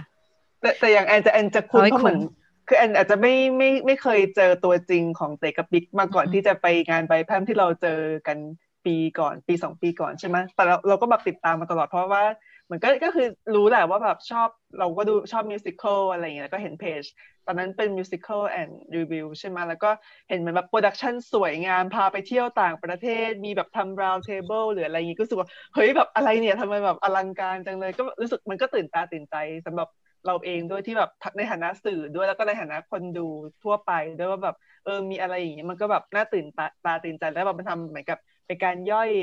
สิ่งที่แบบอาจจะดูห่างไกลสำหรับคนบางคนนะให้ดูใกล้ขึ้น เราก็เลยเอ้ยติดตามชื่นชมมาแล้วก็เอ้ยชอบที่แบบทำคาล endar ที่แบบว่าเออละครในเดือนนี้มีอะไรบ้างถึงแม้ว่าช่วงนี้จะไม่ค่อยมีก็ยังทำอยู่อะไรอย่างเงี้ย ก็แบบอันนี้ก็คือคล้ายๆกับของ Thai Theatre Foundation เหมือนกันเราก็ชอบ เพราะว่ามันก็ทำให้เราได้ดูว่ามันก็เป็น archive ส่วนส่วนหนึ่งด้วยในขอบนะว่าเอ้ยแบบวงการละครมีอะไรบ้างหรือแบบบางทีเราถ้าเกิดเราจะเขียนหรืออะไร เราก็ไม่มี archive ส่วนตัวเราก็แบบเอ้ยก็ต้องเป็น reference จากทางเพจ Showhopper เอง แล้วก็เอ้ยมันก็เป็นสิ่งที่มีประโยชน์มากๆอธิบายพอฟังแล้วน่าสนใจเพราะว่าคือ เวลาเราพูดถึงคนในวงการละครเวทีคนที่ทำงานในวงการละครเวทีเราก็จะคิดอะสื่อก็คือเป็นส่วนสื่อบางทีก็ไม่ได้ถูกคิดว่าเป็นส่วนหนึ่งอะไรอย่างนั้นนะโดยมากเราก็จะคิดถึงแต่ศิลปิน แล้วก็ art management บ้าง หรือเอ่อคนทำ PR บ้าง แต่เราก็มีความรู้สึกว่าเขาก็แบบทำอย่างอื่นด้วยอะไรอย่างนั้นน่ะใช่ไหมเออแต่พออันนี้มันน่าสนใจตรงที่เหมือนเป็นคนคนดูมาก่อนเนอะไม่ได้เป็นคนทำไม่ใช่เป็นศิลปินอะไม่ได้คนที่เรียกตัวเองว่าเป็นศิลปินมาทำสิ่งนี้ แล้วก็นำ ทักษะแล้วก็ความเอ่อความถนัดของตัวเองเข้ามาทำให้มันเป็นอาชีพ แล้วก็มีบทบาทในวงการละครเวที ซึ่งว่าตี้ว่านี่น่าสนใจมาก แล้วมันก็ทำให้เอ่อมันทำให้สิ่ง เพราะว่าตี้มีความรู้สึกว่าถ้าแบบดูวงเอ่อศิลปินก็จะบางทีเขาก็จะเหยียดความ commercial ต่างๆ หรือความละครโรงใหญ่อะไรอย่างเงี้ยก็จะมีบ้างใช่ไหมที่แบบ แล้วก็คือคนทำละครโรงใหญ่ก็จะเป็น เอ่อเป็นเหมือนเป็นคนส่วนน้อยที่ซ้ำในวงการละครเวทีไทย เพราะคนส่วนใหญ่ก็จะเป็นละครโรงเล็ก แต่ว่าอันนี้มันก็มันมีความคือเขาเอ่อโชว์ฮัปเปอร์เขาแบบ embrace ทุกอย่าง แบบเอาเอามารวมกันหมด แล้วก็คือแบบว่า นี่ก็คือ นี่ก็คือละครเวที คือเขา treat สิ่งนี้พูดเหมือนเขาอยู่ข้างนอกนะ แต่เขานั่งอยู่กับเราเขาอยู่พี่ตีมาอยู่ใกล้ๆเลยค่ะเนี่ยนั่งอยู่เห็นหน้าจออยู่เนี่ย ที่สิ่งที่น่าสนใจก็คือเป็นคนดูคนที่รักละครนำ skill ต่างๆ ที่ตัวเองมีมามาใช้เพื่อให้วงการละครเวทีมันดีขึ้นดังนั้นมันเหมือนมันปรับความคิดนี้ตรงตรงนี้นิดนึงเพราะว่าศิลปินคิดว่ามันต้องเป็นศิลปินเท่า เพราะว่ามันไม่มีอย่างอื่นด้วยแหละมานานแล้วมันก็เลยแบบศิลปินก็แบบฉันก็ทำอย่างฉันมาโดยตลอด ฉันก็แบบศึกษาหาความรู้ที่จะมาเป็น art manager มาเป็น producer ของฉันเองตลอด อะไรมึงขวนขวายเองตลอด แต่ตอนนี้มันเริ่มมีคน มาช่วยมากขึ้นคนที่มาจาก art management จริง ๆ มาช่วย คนที่เป็นคนดูแล้วก็มีทักษะอื่นอย่างโชว์ฮับเปอร์มาช่วยทำให้แบบมาเป็นส่วนหนึ่งของวงการทำให้มันแบบว่ามันมีมัน มันไม่มันไม่ต้องแบบว่าศิลปินไม่ต้องทำเองทุกอย่างอะไรอย่างเงี้ยแล้วก็ศิลปินสามแล้วพอมันมีสิ่งนี้เข้ามาทำให้มันแบบว่ามันมีความคอมเมอร์ชลที่แบบมันดูไม่น่าเกลียดอะใช่ไหมมันมันเป็นมันมันมีความ commercial ที่ตี้มีความรู้สึกว่าคนศิลปินรับได้ศิลปินโรงเล็กศิลปินที่ศิลปิน ศิลปินที่ไม่ค่อยอยากคิดเรื่องเรื่องเงินเรื่องอะไรอย่างนี้เท่าไหร่อะแต่ในที่สุดศิลปินพอทำมาสักพักหนึ่งก็ในที่สุดก็ต้องก็ต้องรู้ตัวเองว่ามันก็ต้องคิดเรื่องเงินใช่ไหมล่ะ ตอนนี้ก็มันก็ต้องยอมรับสิ่งนี้ได้แล้วตี้ว่ามีความรู้สึกว่าด้วยความที่ Showhopper มันเป็น media เล็ก ๆ โตขึ้นมาด้วยในในสไตล์แบบเดียวกับที่ศิลปินโตขึ้นมาเรื่อยๆอย่างเงี้ย มันก็เลยมีมันรับกันได้มันเข้ากันได้ดีกว่า ที่จะเป็นบริษัท PR จากไหนก็ไม่รู้ที่ทำคอนเสิร์ตมาก่อนทำอย่างนู้นอย่างนี้มาก่อนที่ไม่เกี่ยวกับที่ไม่ค่อยรู้จักศิลปินตัวเล็ก ๆ อะไรอย่างนี้เท่าไหร่อย่างเงี้ยเอ่อพอเข้ามามันก็ตี้ว่ามันจูนกัน มันมีความเข้าใจกันมากขึ้น อืมอ๋อแอนสนใจอีกอย่างนึงด้วยเพราะว่าเหมือน Showhopperคือด้วยความที่แบบเป็นเพจจะมีความอิสระมากกว่านะแอนก็ว่าแบบก็ช่วยช่วย support เหมือนแบบกลุ่มละครที่แบบเป็นละครเอ่อมหาวิทยาลัยได้ดี เพราะว่าอย่างพวกสื่อหลักอย่างแบบเวลาเราเขียนรีวิวเองอะมันจะแบบแอนก็รู้สึกเองนะว่าแบบเอ้ยมันไม่ค่อยมีพื้นที่ให้แบบละครมหาวิทยาลัยมากเท่าไหร่เพราะว่าเราอาจจะไม่ไม่ได้มองว่าแบบมันเป็น professional ขนาดนั้น เราก็อาจจะแบบไม่ได้นับ หมายถึงว่า นำมาเป็นส่วนหนึ่งของการวิจารณ์เท่าไหร่นะเลยแบบจะไม่ค่อยไปดูหรือไม่ค่อยได้เขียนถึงแต่แบบ Showhopper ก็คือจะเห็นว่าลงลงข่าวถึงบ่อย ก็ก็เป็นการเปิดโอกาสหรือว่าเปิดเขาเลยทำให้คนภายนอกได้รู้จักมากขึ้นว่าเฮ้ยมีมหาวิทยาลัยนี้ทำงานนี้อยู่นะ แล้วก็มันก็ก็ได้เก็บข้อมูลได้ เพราะว่าอย่างที่บอกพอ พอบางทีเรานักวิจารณ์เอง หรือว่าสื่อหลักเองไม่ได้เขียนถึงอะ มันก็เหมือนกับแบบมันไม่เคยมีอยู่จริงอะไรอย่างเงี้ย เออแล้วก็รู้สึกว่ามันก็สร้างพื้นที่ได้ แต่ส่วนตัวถ้าให้พูดถึงเพราะว่าอย่างจะมีจะมีรุ่นศิลปินรุ่นพี่ที่จะรู้สึกว่าเอ่อสื่อไทยสื่อภาษาไทยอะเวลาพูดถึงละครก็จะมักถึงจะมักมักนึกถึงละครมหาลัย ดังนั้นเขาจะไม่ชอบสิ่งนี้ใช่ใช่ใช่จะมีบางยุคแบบยุคพินิกรเป็นอะไรอย่างเงี้ยเขาจะอาจจะเห็นมาว่าแบบเออน้องคนนี้สวยก็เลยแบบลงไทย อะไรอย่างเงี้ยตี้ก็ไม่ได้ติดตามสื่อพวกนั้น แต่ไม่รู้ตอนนี้มันเป็นยังไงบ้างเอ่อแต่ว่าสำหรับส่วนตัวตี้ตี้คิดว่าถ้าถ้าเป็นละครเวที ก็คือ Showhopper อยากทำอันนี้ก็ตี้ว่าก็ดีแล้วที่แบบว่าเก็บสิ่งนี้ เพราะว่าตี้มันก็ว่าตี้คิดว่ามันเป็นไอละครเวทีในในมหารั้วมหาวิทยาลัยในไทยอะมันมีความต่อเนื่อง มันมีความใกล้ชิดกับ ข้างนอกมากกว่าประเทศอื่นๆ เท่าที่ตี้เคยเห็นมา ดังนั้นก็เป็นสิ่งที่น่าสนใจที่จะเก็บแต่ตี้คิดว่าในที่สุดเรื่องถ้าจะแบบพูดถึงรีวิวหรือว่าการมี media ของตัวกิจที่ที่ cover จริง ๆ ในมหาละครมหาวิทยาลัยจริง ๆ อันนั้นน่ะมันควรจะมีตี้เคยพูดอันนี้กับ Thai Theatre Foundation แต่จำไม่ได้กับใคร ว่ามันควรจะมี หนังสือพิมพ์ของตัวเองในมหาวิทยาลัย ซึ่งสมัยก่อนตี้ว่ามันมีมั้งตอนนี้ตี้ว่ามันอาจจะขาดหายไป เพราะว่าอย่างมหาลัยที่แบบอย่างที่เมกาอย่างเงี้ยที่ที่โตมาตอนนี้ก็ยังมีหนังสือพิมพ์ที่แบบทำสิ่งนี้อยู่อะไรอย่างเงี้ยก็คือมันมันมันควรจะเป็นโลกของตัวเองที่มีความรู้สึกในนั้น แล้วก็ถ้าอยากให้อีกนั่นก็เป็นอีกสิ่งหนึ่งถ้าอยากให้มีมีเดีย หรือว่ามีนักเขียนหรือว่ามีนักวิจารณ์มี มีคนออกมาทำสิ่งนี้มากขึ้นก็คือต้องเริ่มในมหาวิทยาลัย คือต้องมีหนังสือพิมพ์ในมหาวิทยาลัยที่ทำเหมือนกับว่า หรือมีมีเว็บไซต์ มีเว็บไซต์ข่าวในในมหาวิทยาลัยที่เป็นเว็บไซต์เป็นข่าวของในมหาวิทยาลัยเลยที่มีทั้งรีวิวแล้วก็มีมีคนมีมีนักข่าวบันเทิง มีนักข่าวเรื่องการเมืองในมหาวิทยาลัย มีนักข่าวอะไรหัวข้อต่างๆ ในมหาวิทยาลัยที่ว่าถ้ามหาวิทยาลัยทำสิ่งนี้ แล้วโดยมากสิ่งนี้มันไม่ได้ทำจากอาจารย์นะ มันทำจาก นักศึกษาทั้งนั้นน่ะใช่ไหมนักศึกษาที่เรียนวารสารศาสตร์หรืออะไรก็ตามอะใช่ไหมล่ะตียังว่าไม่นั้นเคยจะเห็นดีที่ในสุดไทยเท่าไหร่ใช่ไหมหรือว่าเมื่อก่อนมันมีแบบยุคยุคที่แบบยุคการเมืองจ๋าๆในยุคแบบอืมเจ็ดศูนย์อาจจะมีแต่ว่าตอนนี้ติ๊กก็ไม่เข้าใจว่าทำไมไม่ไม่ค่อยทำกันเลยยังไงหรือก็ต้องไปค้นหาคำตอบต่อไปนะคะ พี่ตี้คะตกเข้าช่วงสุดท้ายของเราค่ะน้องปิ๊กรออยู่ เกือบลืม น้องปิ๊กผู้ติดตามวันเขาออฟคำถามสเตจปามาแรกอย่างยาวนานจะดูว่ามีอะไรของมีอะไรอยู่ช่วงท้าย Lightning ใช่ค่ะ round นะคะ เข้าใจเอ่อกฎใช่ไหมคะ เราจะมีตัวเลือกสองคน อันนี้ตอบทีละคนนะคะ เอาเป็นน้องเต๋น้องเป็กแล้วก็น้องเบลเบลกันแล้วกันเรียงตามนั้น เราจะมีตัวเลือกสองตัว ห้ามบอกว่าผ่านต้องเลือกอย่างใดอย่างหนึ่งเท่านั้น แล้วก็ห้ามบอกว่าไม่เอาทั้งสอง หรือว่าจะเอาทั้งสองนะคะ พร้อมไหมคะเดี๋ยวตีเข้าใจเริ่มไหมเข้าใจกติกาไหมคะเข้าใจกติพร้กาอมไหมก็ได้ครับ ถ้าได้เข้าไปมีชีวิตอยู่ในละครสักเรื่อง จะเลือกเข้าไปอยู่ในละครเรื่องไหนระหว่างชิคาโกหรือมูลานรูชคะเตะค่ะ ไม่ต้องบอกคชิาโครับำค่ะChicago ค่ะ Chicago ค่ะ Hedwig and the Angry Inch หรือ Kinky Boots เต๊ะ Kinky Boots ครับ Hedwig ค่ะ Kinky Boots ค่ะ In the Heights หรือ West Side, West Side Story ค่ะ West Side Story In the Heights ค่ะ In the Heights ค่ะ Dear Evan Hansen หรือ Spring Awakening Dear Evan Hansen ครับเดียร์แฮนเซนค่ะ เป็นเอเวนแฮนเซนเหมือนอ๋กัอนค่ะน้ำเงินแท้หรือซ้อน The Musical ค่ะซ้อนครับออนค่ะอ่าน้ำเงินแท้ค่ะ เข้าไปอยู่ในคุกนะคะเดี๋ยวเดี๋ยวเดี๋ยวข้อต่อไปดีกว่าค่ะ บางระเมิดหรือสวรรค์อาเขตค่ะ บางละเมิดครับ บางละเมิดค่ะ อะไรนะคะสวรรค์อาเขตค่ะอืมฟ้าจรดทรายหรือทวิภพค่ะ ทวิภพครับฟ้าจรดทรายค่ะ ทวิภพค่ะ บุปผาราตรีหรือลัดดาแลนด์ลัดดาแลนด์ครับอ๋อลัดดาแลนด์ค่ะลัดดาแลนด์ค่ะ บุพเพสันนิวาสหรือนาคีค่ะ อันนี้คนละละครนะคะละครทีวีบางละครละครไทยนะคนทีวีนาคีแล้วกันครับบุพเพสันนิวาสค่ะ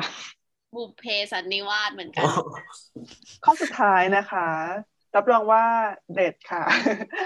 แปลรักฉันด้วยใจเธอหรือเพราะเราคู่กัน โอ้แปลรักฉันด้วยใจเธอครับ แปลรักฉันด้วยใจเธอค่ะ แปลรักฉันด้วยใจเธอเหมือนกันโอ้อ๋อเอกฉันท์มากเลยค่ะสงสัยเพิ่งไปติดตามตอนใหม่อยู่กันแน่ๆเลยนะคะเตรียมคอนเทนต์ค่ะ ขายของอ๋อเหรอเดี๋ยวเราจะมีคอนเทนต์จ้ะรอรอติดตามได้นะคะ ก็ช่วงสุดท้ายนี้แต่ละคนอยากมีอะไรฝากเกี่ยวกับ Showhopper ไหมคะโอ้ถ้าเกิดฝากแล้วครับ ก็ก็จริงจริงมีอย่างหนึ่งที่อยากจะพูดครับ แต่นึกนึกขึ้นมาได้พอดีก็คือได้จริงๆแล้วอ่า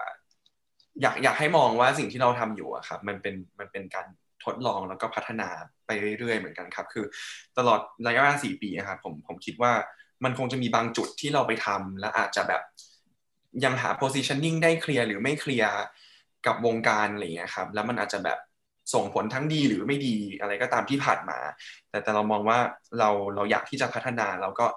หาโมเดลหาวิธีในการที่จะอยู่ร่วมกันกับวงการนี้ต่อไปได้ครับ เพราะฉะนั้นก็ถ้าสมมุติว่าค่ายละคร เราทักเข้าไปขอข้อมูลนู่นนั่นนี่แล้วอาจจะยังไม่เห็นอะไรเป็นผลลัพธ์ออกมา ก็อยากให้แบบว่าใจเย็นๆกับเราหน่อยครับประมาณนี้มีผลงานอะไรที่เราควรติดตามไหมคะ อะไรจะออกเมื่อไหร่เร็วๆนี้ ปีนี้มีอะไรให้ติดตามคือคือคือจริงๆมันมันก็มีอยู่เหมือนกันครับ แต่ว่า ไม่แม่ไม่แน่ใจเลยว่าปีนี้จะออกมาได้หรือเปล่าอย่างอย่างจริง ๆ ถ้าเกิดเป็นฝั่งของของอ่า research and development อย่างเงี้ยครับเรากำลังจะ launch product product หนึ่งที่อันนี้ยังเป็นชื่อหลังบ้านอยู่ครับ เรายังไม่ได้ทำ branding ให้กับมัน ชื่อว่า show review อะครับซึ่งซึ่งซึ่งเราอยากจะที่จะแบบไป attach แล้วก็ partner กันกับอ่าค่ายละครเพื่อที่จะเอาแพลตฟอร์ม เอา product หนึ่งไป attach อยู่ตรงนั้นให้คนสามารถทำรีวิวได้อย่างง่ายขึ้น แล้วก็ ส่งมาเป็น report กลับไปให้ค่ายละครได้เห็น data ของของของกลุ่มคนที่มาดูละครของเขาอันนี้ครับคือเป็นโมเดลที่เราพยายามจะจะเอาจะเอา Product นี้เข้าไปตอบโจทย์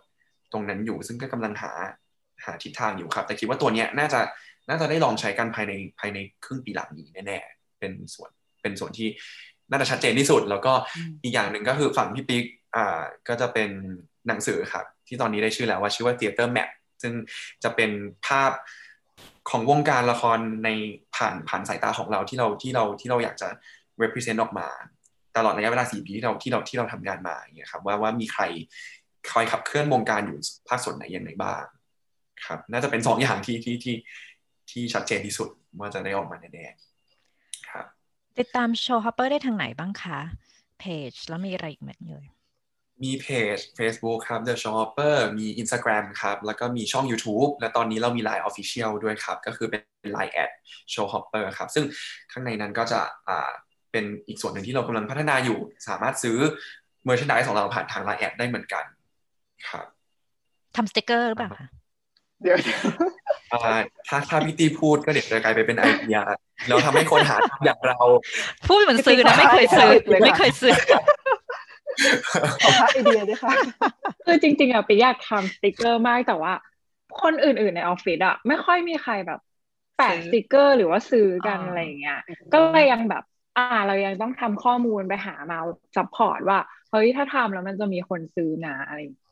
อืมโอเค มีอะไรไหมคะแอน หรือเรากล่าวลาใครมีอะไรฝากเออฝากอย่างอื่นไหมคะความในใจถึงผู้ชมผู้ติดตามครับจริง ทั้งหมดอยากอยากจะขอบคุณพี่แอนพี่ตี้ก่อนนะครับ ที่แบบชวนพวกเรามา มาพูดคุยกันวันนี้เพราะว่า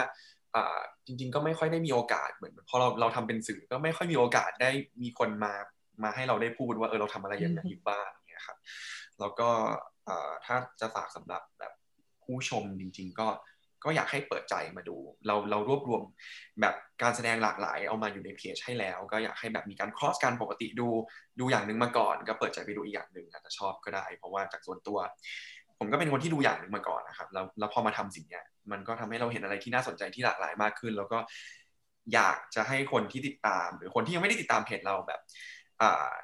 go through journey แบบนี้เหมือนกับเราที่เห็นอะไรที่หลากหลายขึ้นด้วยครับ ขอบคุณมากค่ะ ยินดีมากที่ได้คุยกับทุกคน ขอบคุณเต๋ขอบคุณเป๊กขอบคุณเบลมากนะคะ ที่มาร่วมรายการกับเราในวันนี้ ขอบคุณมากค่ะ สวัสดีค่ะ สวัสดีค่ะ สวัสดีค่ะ